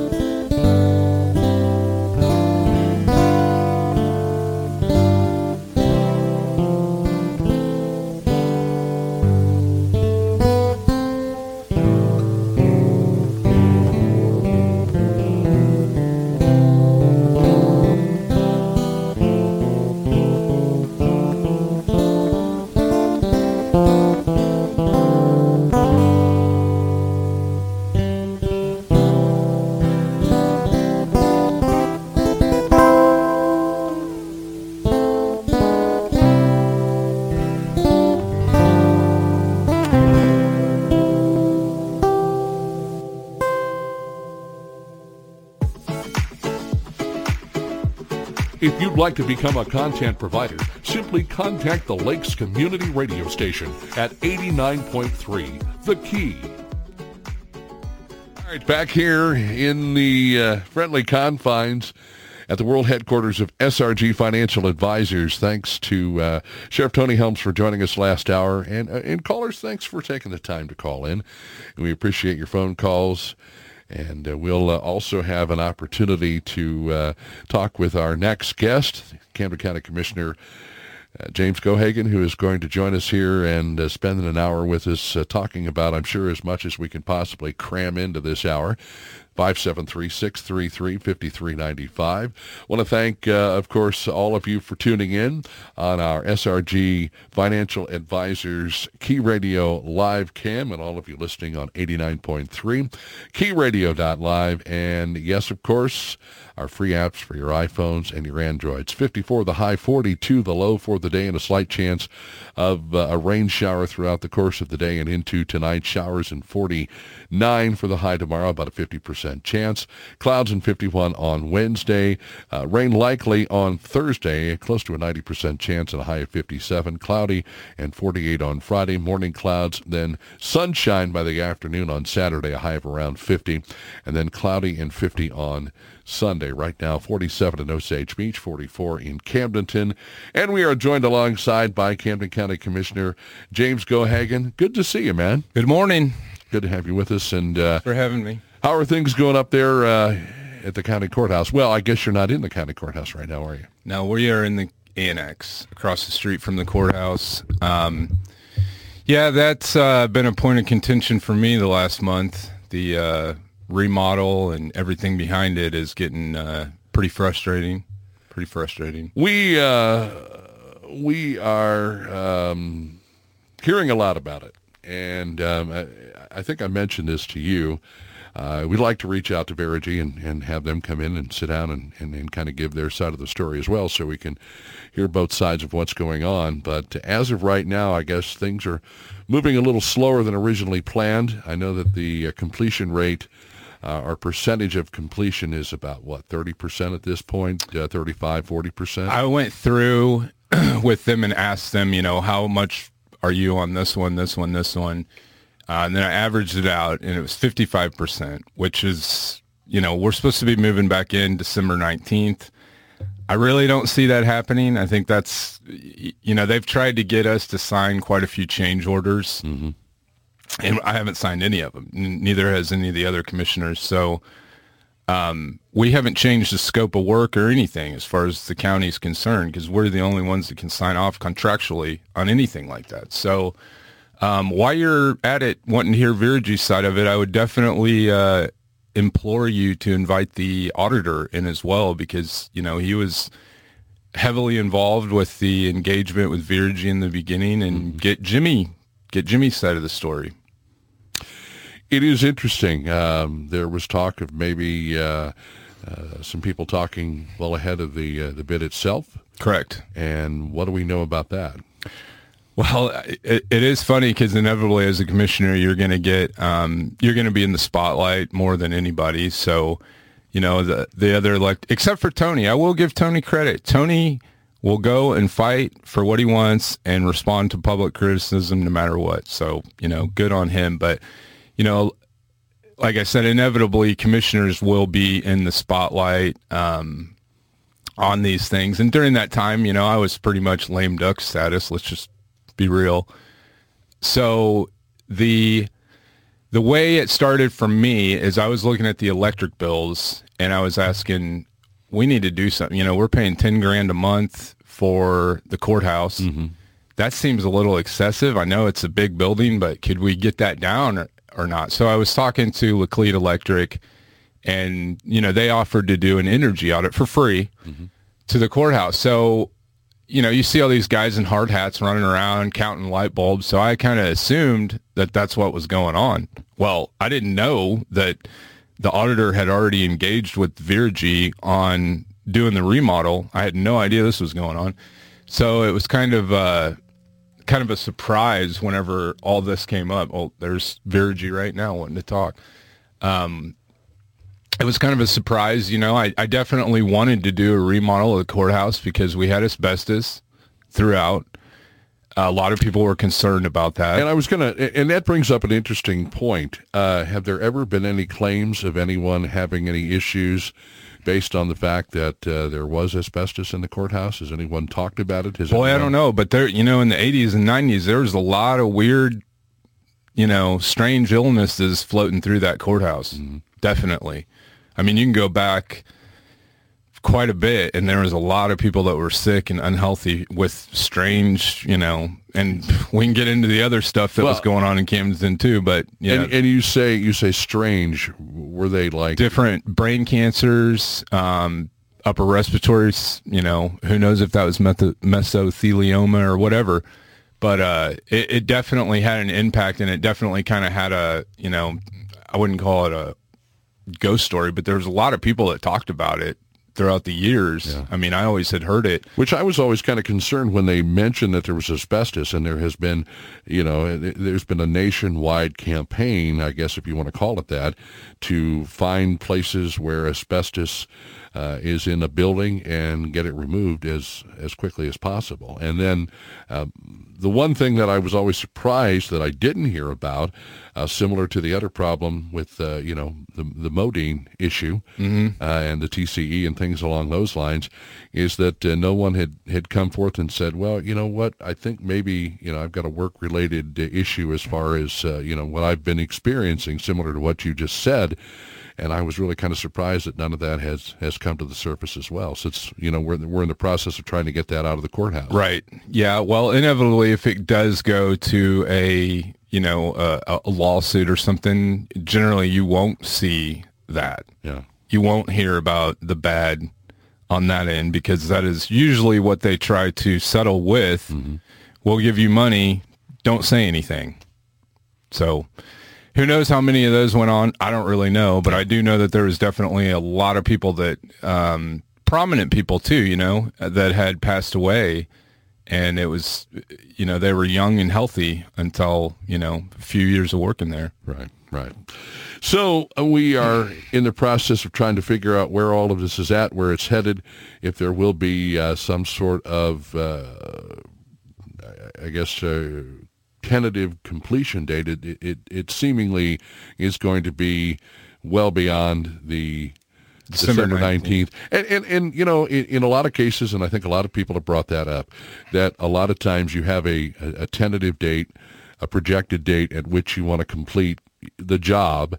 And in a lot of cases, and we, I, I think one of the places we see it more often than not is when we're out on the roads and you know somebody comes along and says well we've got a project we're going to uh, put in place and uh, it's going to take x amount of days weeks months to get it completed you know modot ran into some problems over there on uh, on the bagnell dam project and it mm-hmm. took them obviously longer than originally anticipated so does that get into any kind of an issue as far as the county and Veregy is concerned with them uh, having to, you know, I don't know if you put any fines or anything on them, unless, of course, it is something that they come across that they weren't aware of in terms of the length of time it would really take to fix something like that. They went in, looked at it, gave an estimate, and said, well, we think it's going to take, you know, X amount of days, weeks, months to get this particular problem. And then when you actually get into it, then you find out it's probably going to be a lot longer or a little longer or however much longer it's going to take in order to get something completed.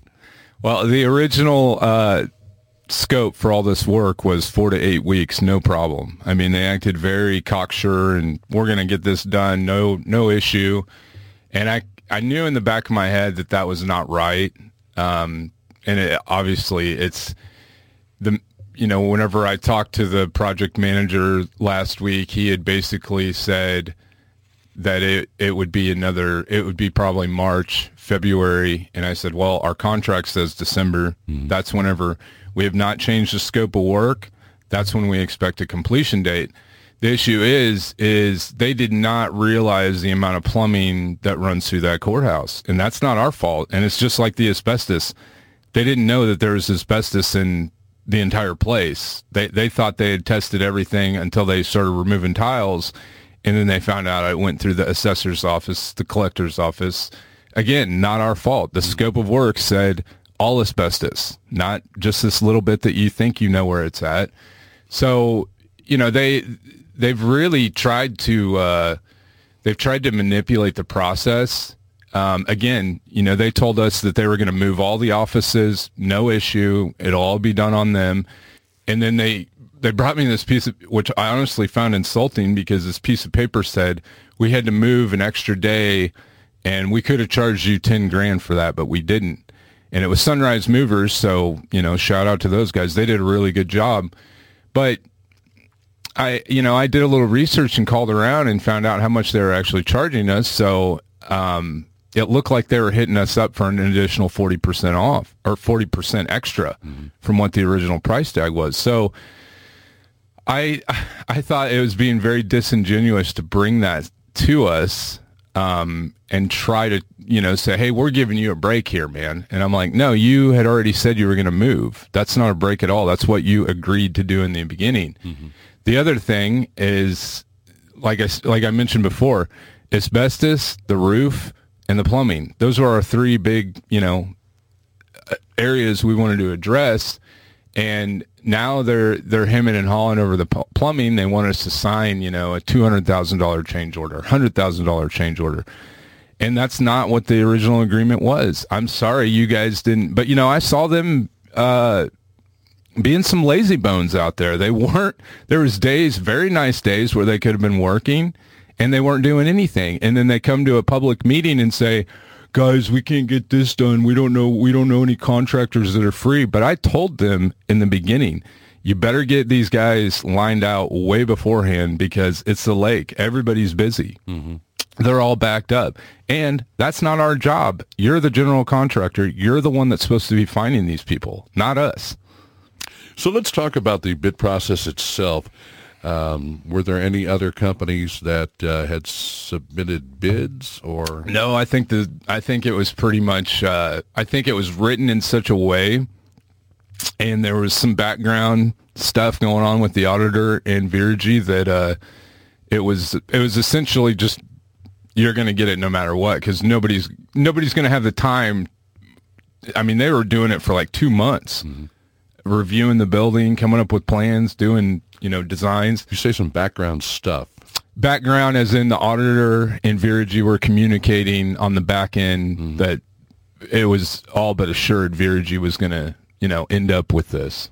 So were these the right people for the job to begin with? Because if you're running into all these issues now, uh, I, I, don't think so. They're a green energy company. Um, that you know, get on their website veregy.com and look at how they uh, present themselves is very you know they they're real good about changing light bulbs and getting all that um, you know energy cost savings whatever.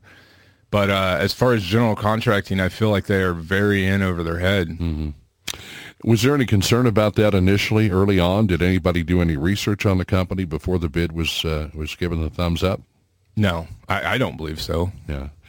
Now is that something that maybe you thought you needed to look into or you should have looked into or? They had you know they had replaced hvac units in our old um, our old courtroom where the commission holds court. Mm-hmm.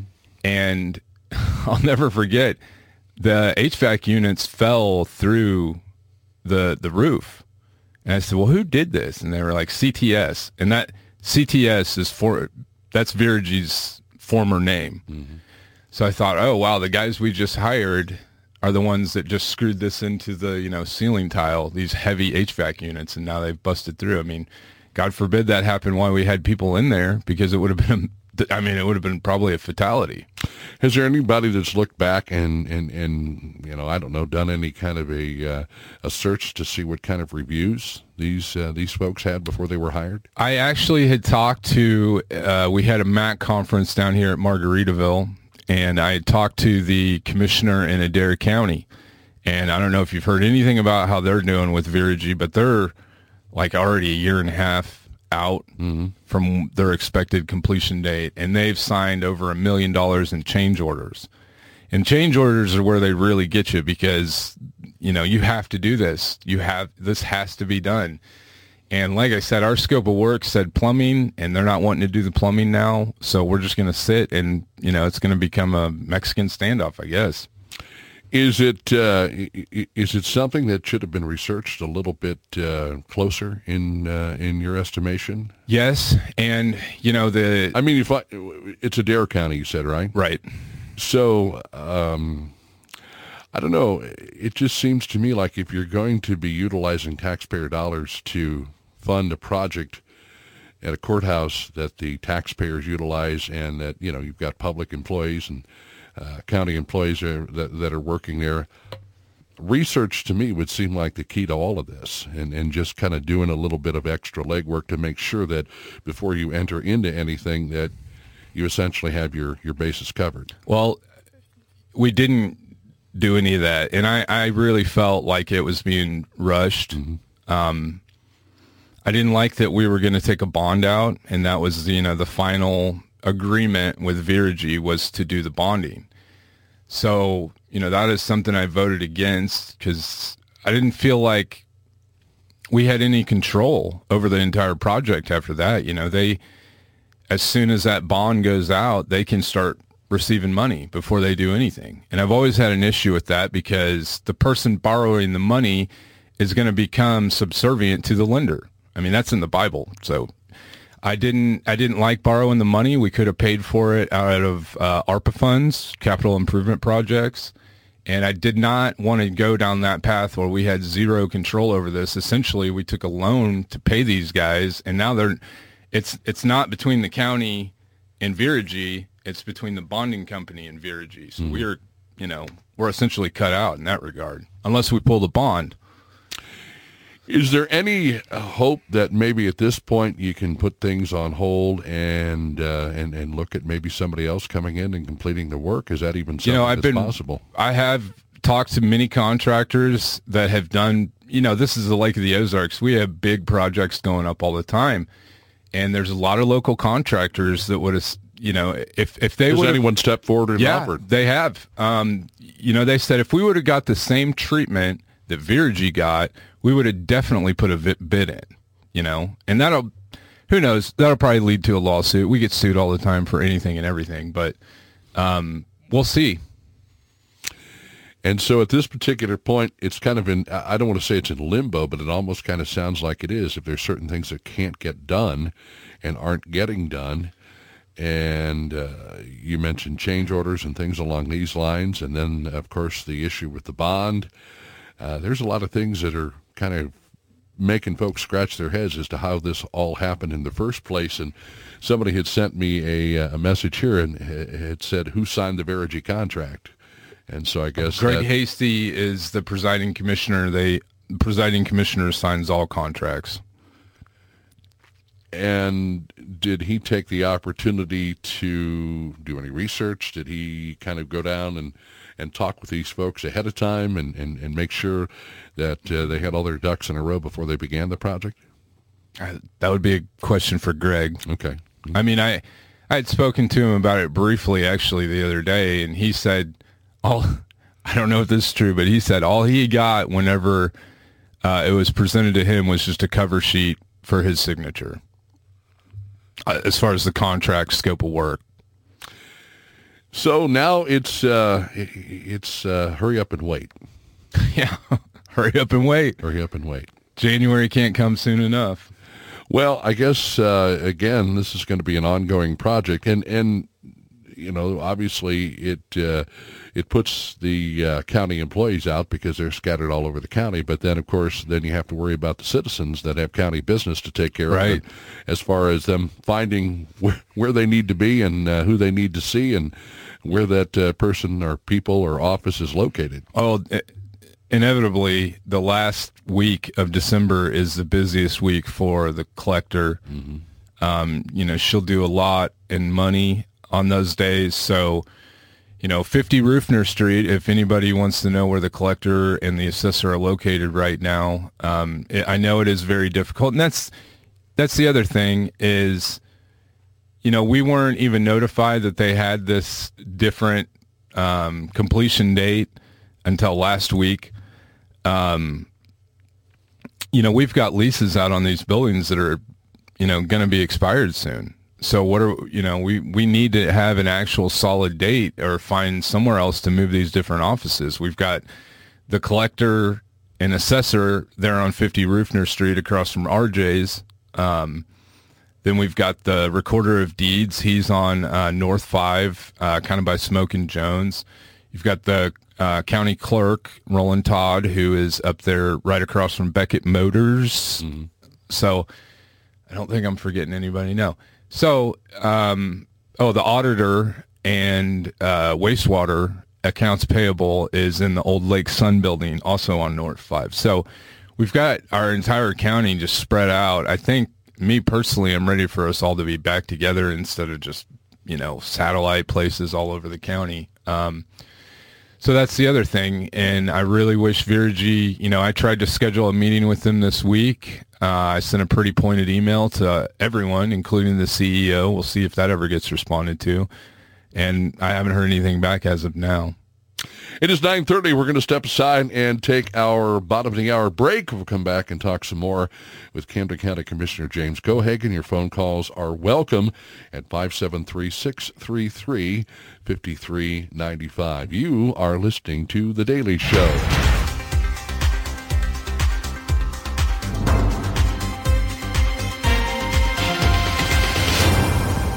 I'm Stacy Johnson, and this is your Lake Expo Newscut for Monday, December 5th. One man was killed and another was arrested after a three-vehicle crash on the Highway 5 Niagara Bridge Friday evening. According to Missouri State Highway Patrol, 32-year-old Miles Aldrich crashed into a motorcycle in front of him on the northbound side of the highway. The motorcycle driver, 54-year-old Drew Fairchild, was pronounced dead at the scene. The Highway Patrol says he was not wearing a helmet. Two other people were injured in that crash. Aldrich was arrested on suspicion of driving while intoxicated.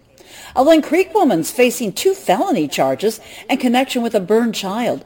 The Camden County Sheriff's Office says a man called to report a concern about the child he had with 27-year-old Amanda Turbach.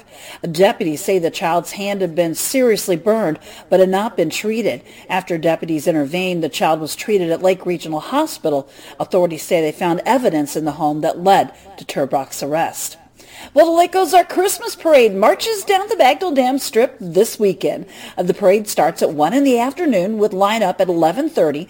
Santa will greet kids at the Luby stage after the parade with gifts and sweets.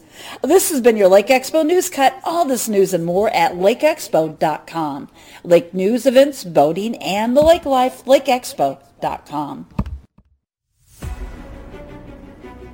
Join 89.3 The Key for the True History Professor program featuring Professor Jim Paisley.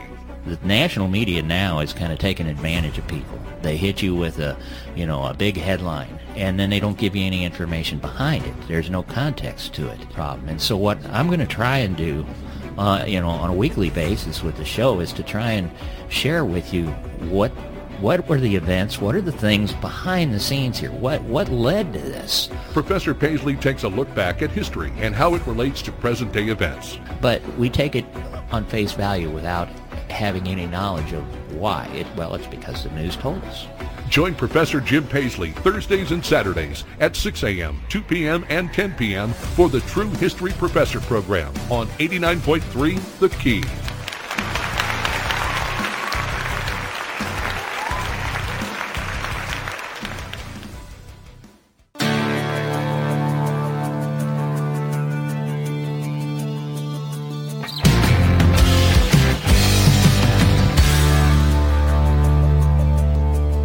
Schneider with your Key Radio Lake TV sports update for this Monday. Hope you had a great weekend. Whole lot of football this weekend.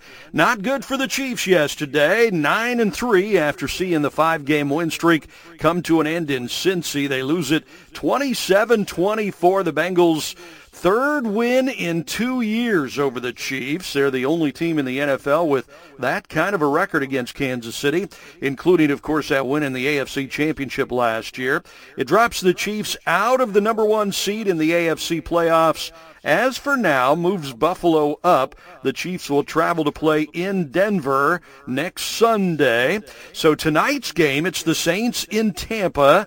Yesterday elsewhere, the Eagles beat the Titans, so Philly is now 11 and 1. The Vikings beat the Jets, they're 10 and 2. Niners beat Miami, but they lose quarterback Jimmy Garoppolo for the rest of the year with a broken foot. Uh, you would think that's going to be a big setback for San Fran.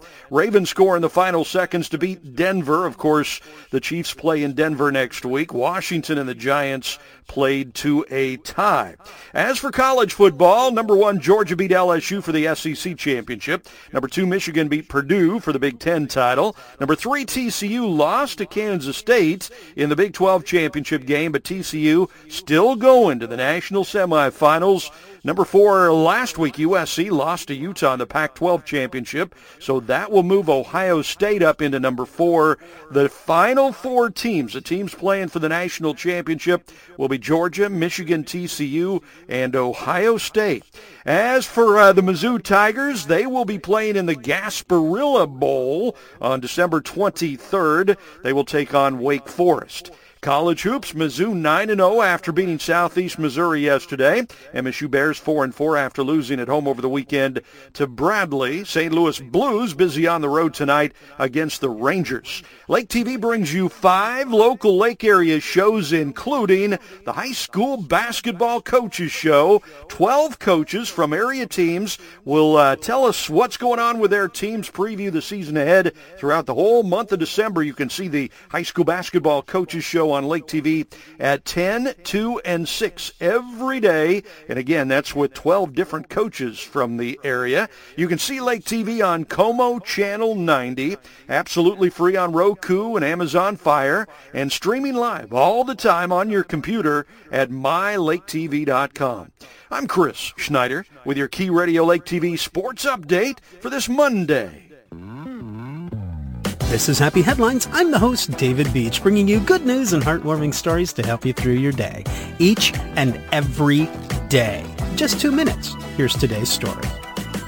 Now, here's a story I can relate to from Dodo. It's about a pit bull. Now, I'm no fan of pit bulls, but this isn't a story about my issues with them. This is about a specific pit bull named Simba who was owned by Arjanet. Now, Simba lives with his owner in an apartment complex, and even though he's been nothing but a sweet dog, a lot of the renters in the complex avoid Simba simply because he's a pit bull. One neighbor who lives directly below Simba is an elderly woman who didn't want to be around him at all. He always tried to greet her, but she called him mean and looked at him with fear here, Arjanet told Dodo. She never liked him because he was a bad breed. Simba, however, never seemed to dislike her, even after she would avoid him.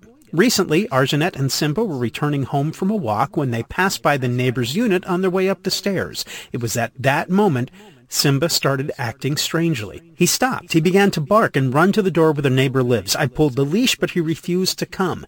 Arjanet moved to pick him up. That was when he noticed a faint sound coming from inside. I heard a weak voice shout for help, Arjanet recalled. She said, please don't go. The door was unlocked, so Arjanet opened it. Finding his neighbor collapsed on the floor. She had broken her hip and had been in her home for a while, Arjanet said. For two days she'd gone unnoticed. She was unable to move and her life was in danger.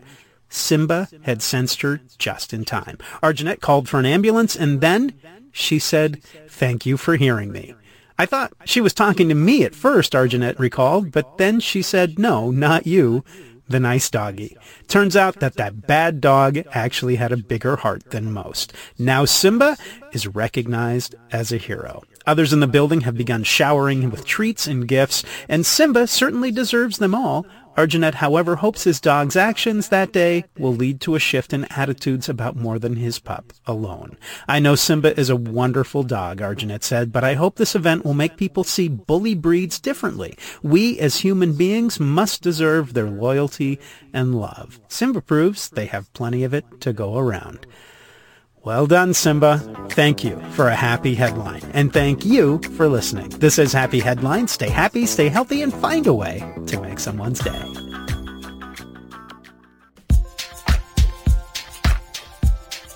We're happy to be the Lake Sounding Board. Community radio for the Lake of the Ozarks. It's 89.3, The Key. All right, we're back here at 9:39. Thank you so much for joining us. We're going to try and uh, get Darren Keim in here. Uh, hopefully tomorrow. I'm going to reach out to him, and we're going to talk a little bit about uh, an event that they've got going on uh, with, of course, uh, the folks from Ozarks Amphitheater who've been doing this for the last couple of years, getting folks uh, all lined up to go around and do some Christmas caroling at some of the nursing homes in our area and uh, provide a little Christmas cheer for the residents that are staying in these homes.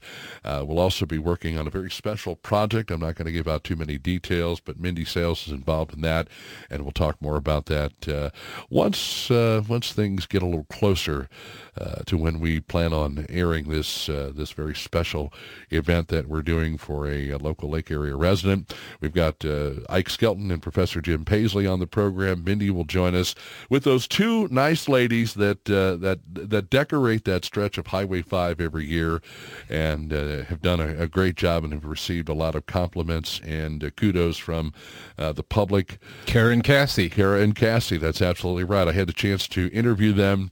Uh, was it last year on Lake TV around the time they were doing it, and uh, that's just nice. I mean, they spend their own money and go out, or they'll, uh, you know, take donations if you'd like to help them out.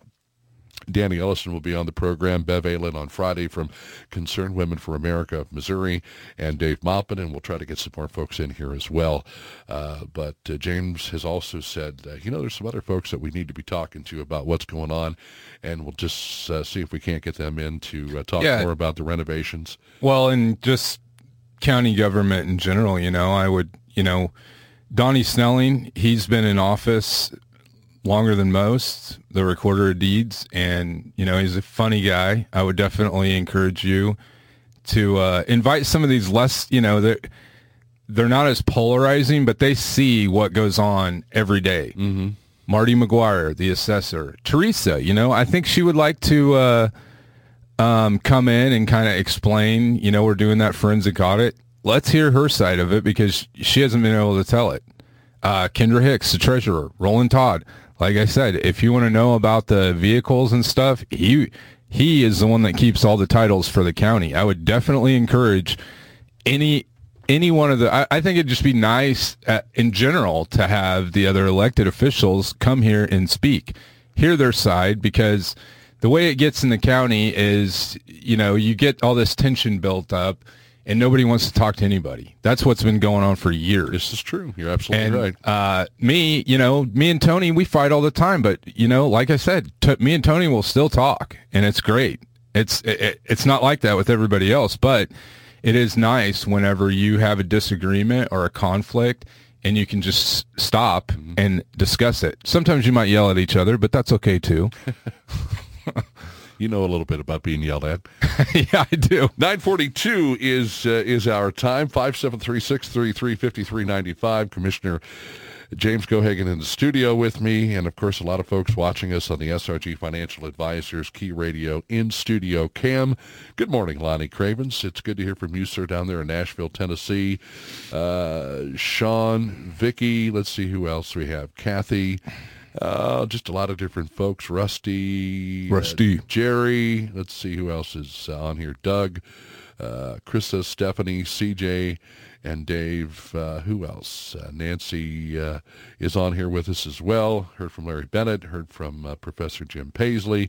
Just a lot of folks that are checking us out on this uh, in-studio cam that we have available. Don't forget 89.3 as well as keyradio.live and the free apps for your iPhones and your Androids. You can literally listen to this radio station anywhere uh, outside of the lake area for, well, no cost to you the Key Radio listener, and that's certainly what we like about that. Everybody likes uh, enjoying things where they don't have to pay for them, but sometimes it's necessary, and uh, sometimes it, it just, it, you know, this whole situation with the renovation, I, I and and I'm just going to say this, okay? Because we hear all the different stories and all the different things that are going on, and we try to get perspective and we try to get an idea of what's going on. It would seem to me in this day and age where technology is everywhere and people can see what's going on and people can hear what's going on and people can get uh, various Paula, good morning to you. Nancy, good morning to you. Steve, good morning to you. Jenny, good morning to you. Uh, in this day and age when people can acquire records a lot easily, much, e- much, more easily uh, than they used to be able to do so, that anything and everything that is going to be out there that is is what they would consider in the public domain would be researched, would be thought through.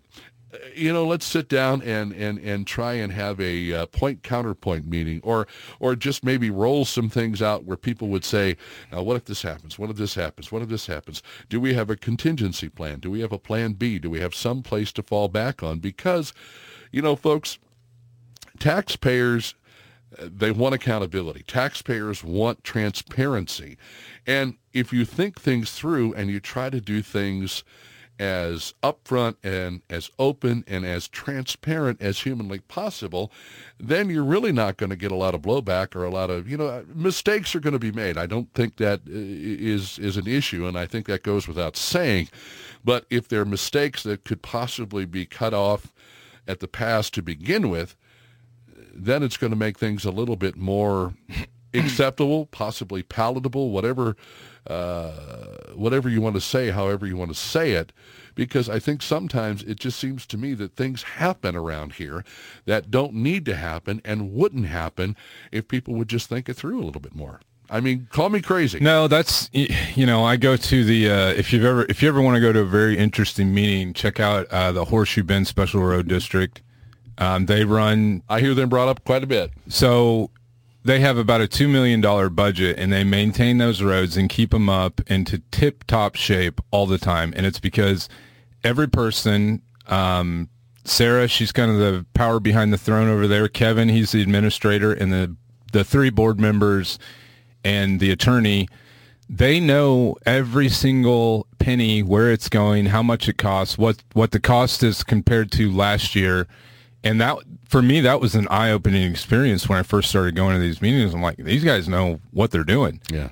Um, and i wish everybody would you know take a little time more to become an expert on what you're actually elected to do. You know you take an oath of office to represent this community and the taxpayers and i don't know that some people take that as seriously as others. You know you're taking an oath to god as far as i'm concerned. Mm-hmm.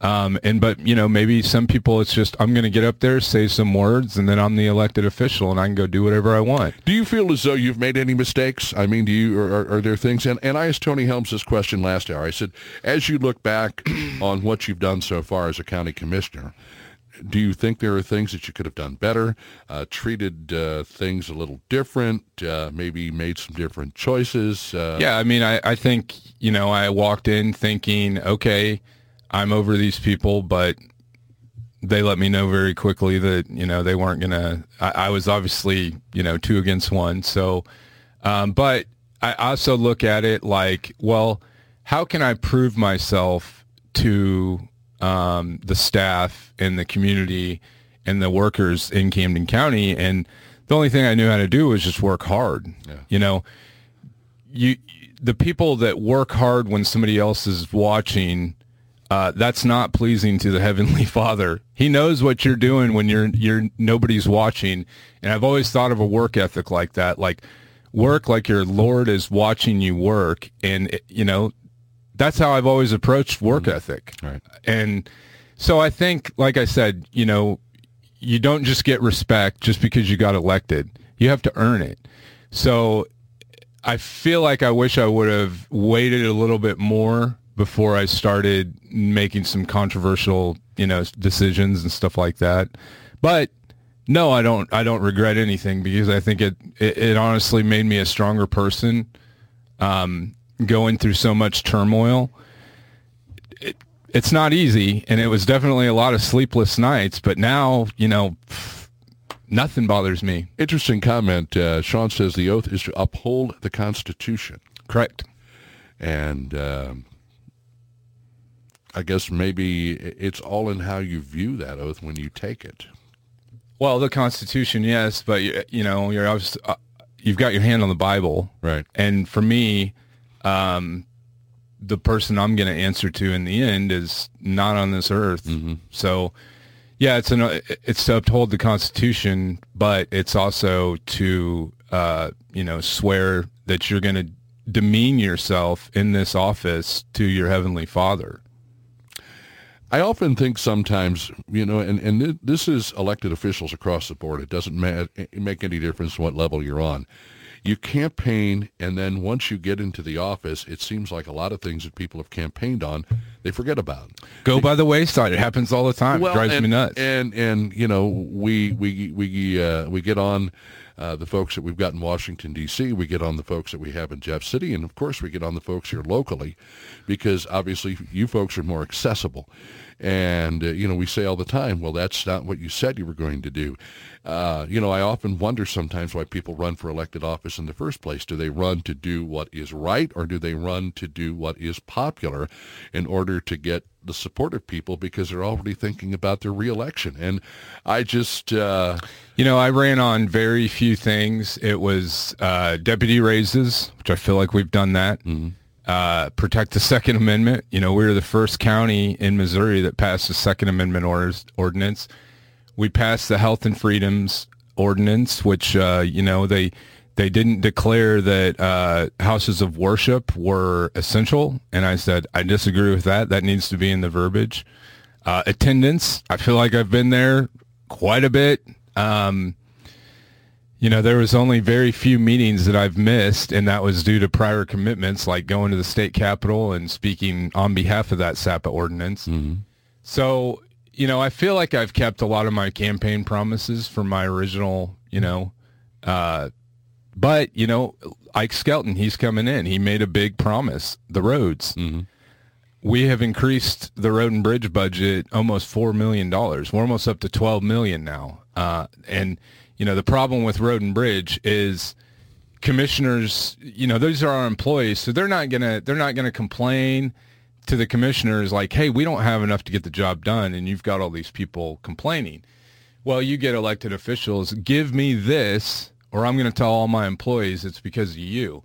Well, that threat only goes so far because our job is to maintain the roads. We need to make be good stewards of the county property.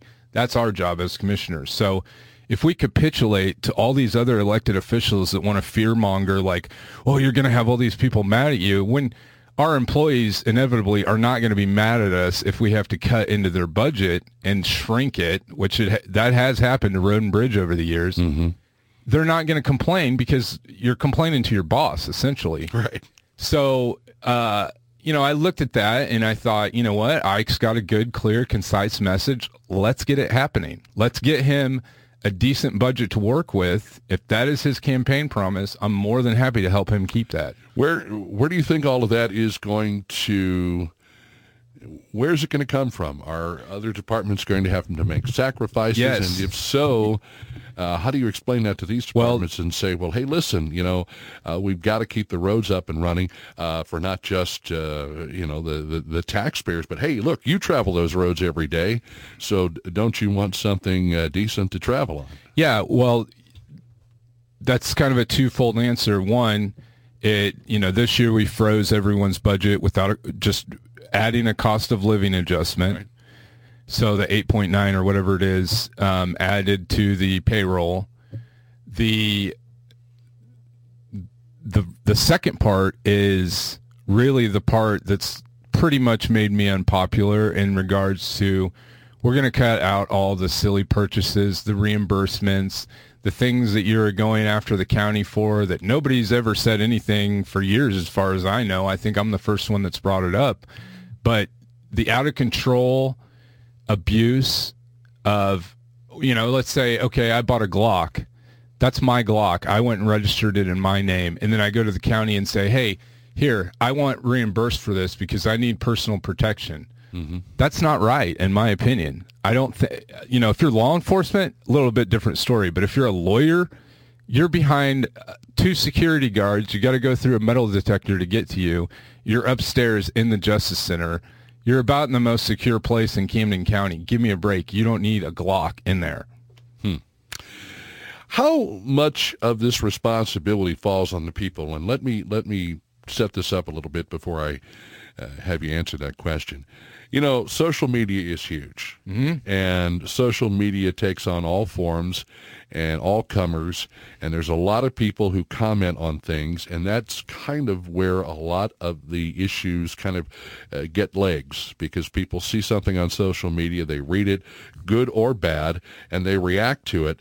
Wouldn't you like to see those same people be more engaged and more involved in government in the sense that that's what we really need? And I, I saw a comment that was made out here uh, about the citizens being more involved.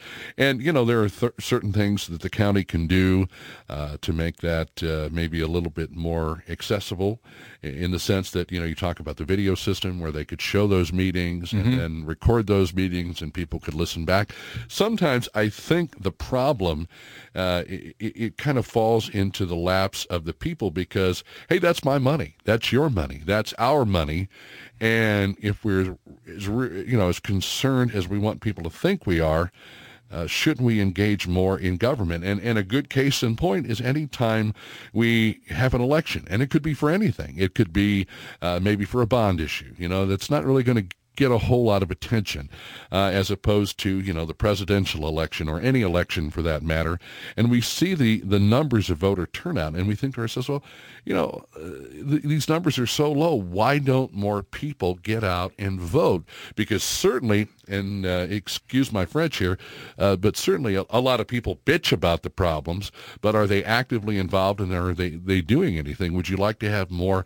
I mean, I think as far as Camden County goes, we do have a lot of people that are active and, you know, they come to meetings and you, you know, you, you see and you hear the reactions from these people that are actually there. But then so often we hear about things from people where you, you got to wonder, are these people actually getting out and getting involved or are they just sitting on the sidelines like it's so easy to do and complain about things or, or what have you? Well, it's still their right. Well, yeah. You know, oh, oh, yeah, absolutely. To complain about whatever they see or misgivings. And, you know, you don't know everybody. There might be somebody that's very brave on Facebook, but you know, awkward in real life. I know I was, and it was, it was uh, Phil, the attorney for the city of Camdenton. He owns Lake Oasis. Uh, that basically challenged me. You know, if if you're going to sit here and complain so much and criticize, why don't you run for public office? There you go. And I said, okay, I will. 956 caller, just a couple of minutes left. Go ahead uh, and make your point if you would, please. You're on the Daily Show.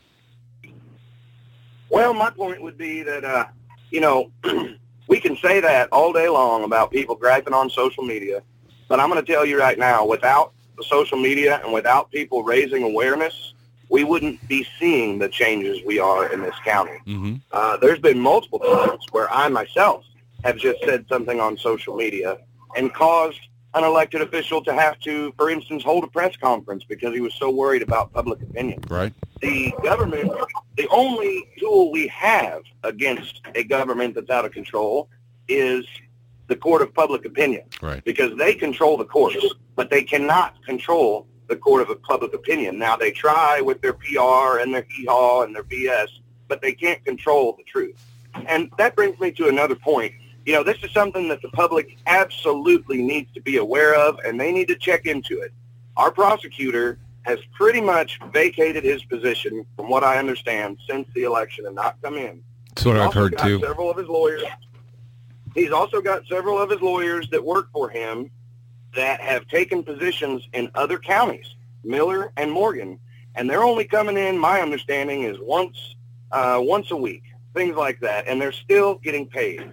From my understanding, they've been shutting the office down on Fridays. Sometimes they're half a days on Thursdays. Uh, there's just an entire mess. Uh, what I have been told from people on the inside is that there is maybe one or two lawyers carrying the entire weight. Uh, they've canceled jury trials, pretty much completely abdicated their positions, and they're still getting paid. That is another example of something that the public would not know unless somebody was to say, hey, this is bullcrap. Why is this going on? Why are they getting paid? As far as I'm concerned, that's theft. That's not right. If you are getting paid to do a job and you're not doing the job, you're stealing. So that is, uh, again, you know, you say people are, are, quote, bitching, but I'll say right now Well- that uh, without without the bitching, nobody would know these things are happening because it's all behind closed doors. Right. Thank you for the phone call. We've got about a minute left here. Any final thoughts, James? Love your neighbor. Love your neighbor. All right. Very good. well, I appreciate your time in here this morning. And, you know, I think that uh, the point I'm trying to make here is that we have a lot of people with a lot of opinions. I mean, there are people with very strong opinions. I would like to see these people, uh, regardless, get more actively involved in, in government on all levels. And that's uh, kind of the point I was trying to make, not going after any particular group or individual, but just saying that we need to hear from more people so that more things get done and more people can hold uh, these folks accountable for the jobs that they do. And that's uh, essentially something that I think everybody uh, could do a little bit more, myself included. It is uh, time to wrap this one up. Thank you so much for the phone calls. Thanks to my